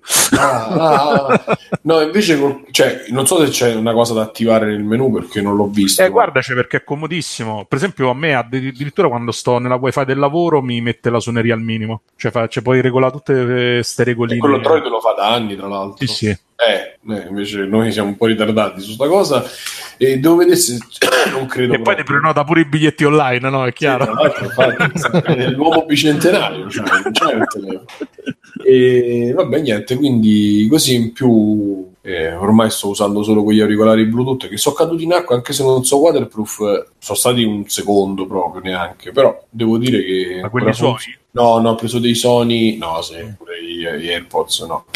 Ho preso delle Sony perché il telefono vecchio si era rotto e funzionava solo col Bluetooth, quindi ho dovuto, per qualche giorno ho dovuto usare quello perché non... A me mi sono arrivati i Padmate, quelli che avevo preso con Kickstarter, i Pamu, i Pamu Scroll, quelli con... E come sono? Eh, sono buoni per costa 49 euro. Cioè, sicuramente eh, 100 dollari non gliel'avrei mai dati. A parte che è vero che non ti cadono mai dalle orecchie, durano 3 ore, 3 ore e mezzo, perché sono proprio Mm. piccolissimi tutti i NIR, e hanno una buona risaca sonora, veramente buona. Non a livello dei Bose Eh, che beh, li dà 300 e passa euro, però appunto costano tipo un voglio decimo. però insomma poco ci manca. No, mi sono piaciuti. Certo, la cosa che mi piace di meno è la scatola, perché c'hanno la scatola tonda che fa anche Ah. da caricabatterie, che ci fai quattro ricariche, quindi ti durano praticamente due o tre giorni ce li fai se non stai eh, tutto il giorno a sentire la musica. E, e c'hanno, come si chiama, anche la, la risoluzione della voce è molto buona, c'hanno due microfoni su tutti e due, quindi ti fanno anche la cancellazione del rumore, sono Mm. veramente carini. E poi sono stereo per davvero, cioè non c'hai lag, non c'hai nulla tra auricolare destro e sinistro. ah, buono, buono. E vabbè, niente, quindi queste e quante altre cose non, ne- non le ho provate. Adesso... Mhm.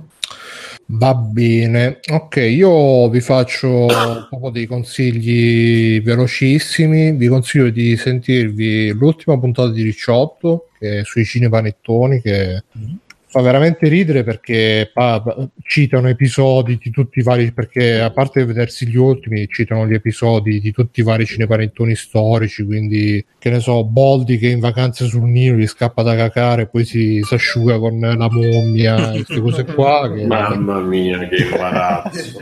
Comunque Natale sul Nilo è uno del peggio del peggio. Eh. sì ma sono che cioè, ci stava coso, c'era Enzo Salvi che faceva Eminem lì. India. Come si chiamava? Eh, oh, vabbè, mi ricordo. Cioè, sono quelle robe che se te le devi vedere sul serio, veramente ti, ti spari prima di vedertele. Però se a sentire raccontare così a sport tutti i vari episodi, fa pisciare dalle risate. Appunto, loro citano tutti questi episodi, eh, anche la scena di De Sica che si incula a Boldi nella doccia in eh, Vacanze di Natale 95. Una meglio Ma dai, dell'altra. che tristezza. Sì, che poi... Che poi però quando caschi nel gorgo, io dico, quando caschi nel gorgo, cioè quando vedi il pezzettino, i, due minuti di sketch, di gag, alcune posso, cioè il modo di fare Benedetta di De Sica, quanto sia, però la battu- il tempo quella Ah, no, cosa. secondo me no, sì, mo, Eh, io- guarda, io l'ho visti adesso proprio di prima di iniziare, eh, nei vari momenti video di merda, c'era la scena di di Natale, il primo proprio, dove lui aveva la, la compagna che era la, la ragazza, la fidanzata che era la modella di Pittsburgh, là e loro vanno, eh, quello che poi dice noi andiamo dai Fustenberg, Mhm. eh, che quelli sono dei Torpigna, là c'è lui che fa tutto il pezzo, che se mangia i peperoni, si mangia il fusillo, eh. e la risatina, cioè, certo, chiaramente non è alta comicità, però quando sono fatti i tempi sono fatti giusti, la risata te la strappa. Sì, ha ha presi a piccoli sketch così, ma forse fanno ridere più raccontati per riderci sopra che non ve- visti per riderci direttamente. A me le gag, quelle slapstick, non mi hanno mai fatto ridere, a parte in generale, cioè a me neanche Stale Olio mi ha mai fatto ridere, quindi figura di queste. Eh, Cioè, per esempio, eh, la gag là di, di De Sica che si incula Bodi nella doccia, in Ah, realtà è quello- diversa da come, da come l'hanno raccontato in Ricciotto. Cioè, in realtà eh, c'è Boldi che trova De Sica nella doccia perché De Sica pensava che era la camera d'albergo dell'amante, invece era ca- a parte che prima, appunto, come dicono pure Ricciotto, si vede Boldi che proprio si spoglia, fa uno spogliarello e tu te lo vedi tutto, si toglie pure le mutande e ti vedi Boldi nudo e crudo così e vabbè. E, e poi a un certo punto sta De Sica nella doccia e dice: "Oh, ma tu ci fai qua? Eh, ma vai via! eh, eh." Allora, mentre che De Sica se ne sta andando via, Boldi non lo so perché si mette a ballare. A un certo punto fa un movimento e si sente puff, e, e- e No, si ma capisce. aspetta, non, è, no, non è proprio così, è che De Sica si era nascosto nella... Sì, non si voleva fare... eh, lui Era- entra in doccia. De Sica si era nascosto esatto dentro la doccia. Boldi con sto super ballo entra dentro la doccia e in una mossa di danza Ah, sì, sì, sì, De. Sica, cioè. Sì, ma non fa ridere. Cioè, non... Eh, però sono quelle cose che se le racconti ti fanno ridere per- per la perché sono No, però- ridicole. però Però, l'idea che in film di vent'anni fa questi si inculavano così Eh, ma Però se- però se vedi la scena, non... e comunque, vabbè, Ricciotto, ultima puntata, è il principio di Paperissima, no? Che quelli muoiono sotto... quelli stanno morendo, però tu... eh. E poi vi consiglio, non vi consiglio né, né ve lo sconsiglio below, però ho fatto un extra credit sul canale Voce, quindi andate a recuperare quello perché sapevo che stasera non avrei avuto il tempo. E che l'ho finito, a me mi è piaciuto un casino, e mi è piaciuto veramente, veramente, veramente tanto, tantissimo. Eh, credo che è il gioco dell'anno per me. Mentre che sto parlando con voi mi sto sentendo la musica in sottofondo e che la sto sentendo a ripetizione da quando l'ho finito perché mi manca a giocarci proprio. È bellissimo, però c'ha una difficoltà calibrata abbastanza male. Io a un certo punto ho dovuto usare un trainer per finirlo, perché ovviamente si sa che io sono fatto così. Molti l'hanno criticato, neanche senza, senza ragione, però il gioco a me è piaciuto veramente, veramente tanto. Se ne volete sapere di più, uh, su Telegram trovate 25 minuti di me che, che parlo. Ah, bello, bello, bello, bello, bello. E sempre a spot eh, è uscito Baki su Netflix, quello del 2018, ve lo consiglio perché praticamente è la versione moderna di Kenny Guerriero barra l'uomo tigre barra mazzate senza senso dall'inizio alla fine, è bellissimo. Poi magari ne riparleremo, ne riparleremo ragazzi. Vabbè, Bru, Ci facciamo una menzione veloce, visto che ho sentito pure io eh, del podcast di... eh, TriCast? No, a parte Tricas, Eh, di quello. No, no, quello degli economisti lì, purtroppo. Ah, gli economisti contro il governo. eh.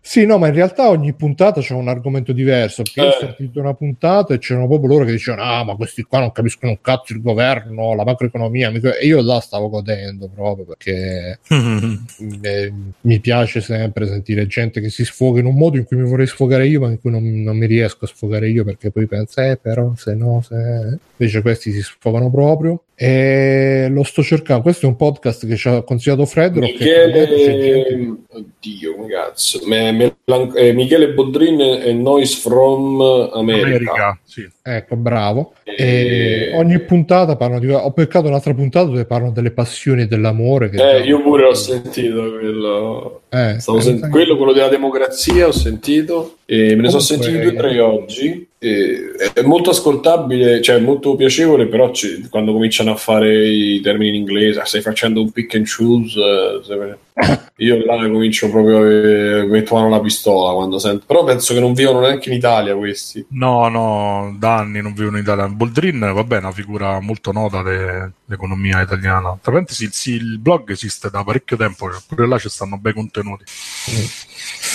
No, comunque è bello, interessante, sì, lo consiglio anch'io, grazie a Fredrock che ce l'ha consigliato. Visto come Ah, iniziano, non c'è, cioè, taglia, registrano mentre parlano, non c'è un inizio, non c'è una presentazione, non c'è. Sì, molto am- amateur.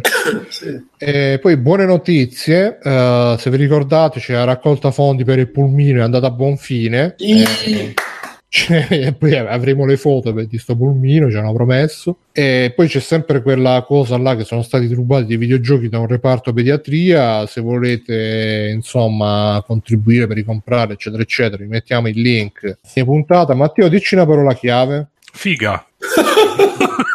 Chi ci scrive È un vecchio classico. uno spirito natalizio è info Babbo Natale, dai. No, no, Eh? figa, figa, ormai basta. No, no, è... La prima è quella giusta. Però con la K. figa con la K chi ci scrive figa con la K su info.it ci diamo un po' di key gratis purtroppo ragazzi quelle grosse sono un po' finite quindi vi beccate un po' di key di merda però dai se, se fanno sempre vi fate le carte che cazzo ne so e niente ragazzi questa è stata la puntata 323 puntata prenatalizia di free playing Eh, io sono San Bruno Albiera invece è stato Simone Cognome ciao Simone 323 il 23 di dicembre. pensa a te Eh? Ciao ragazzi, buon Natale. buon Natale anche a Tanto te ci dovremmo sentire prima della fine dell'anno, mi sa. Mm, vediamo dai Vediamo. E- Se, se lo superiamo il Natale. Eh. Eh, se ci arriviamo all'anno prossimo. E c'è stato anche il maestro Mirko. Ciao Mirko. Ciao ragazzi, ciao a tutti, auguri. Ciao a te. E Alessio, Vita Negozios. Ciao, auguri. Auguri Alessio. E il nostro credito ospite Matteo Anelli. Ciao Matteo. Ciao a tutti, Auguri anche a te. Auguri. Auguri, auguri. E niente, ragazzi, la prossima puntata in teoria sarebbe il 30, ma non so se, se la faremo, non la faremo, la salteremo. Vediamo un po'. Anche questa era in forze fino a poco fa. e Comunque, quindi- tra il 25 e il 26 credo che farò il terzo episodio di Before the, di- sì, Before the Storm in streaming. credo. quindi save the date e niente ragazzi ci vediamo ci vediamo l'anno prossimo ciao, ciao a tutti Ciao. Ciao! Ciao. ciao ciao ciao ciao Conan, qual è il meglio della vita? Schiacciare i nemici, inseguirli mentre fuggono e ascoltare i lamenti delle femmine. Questo è bene.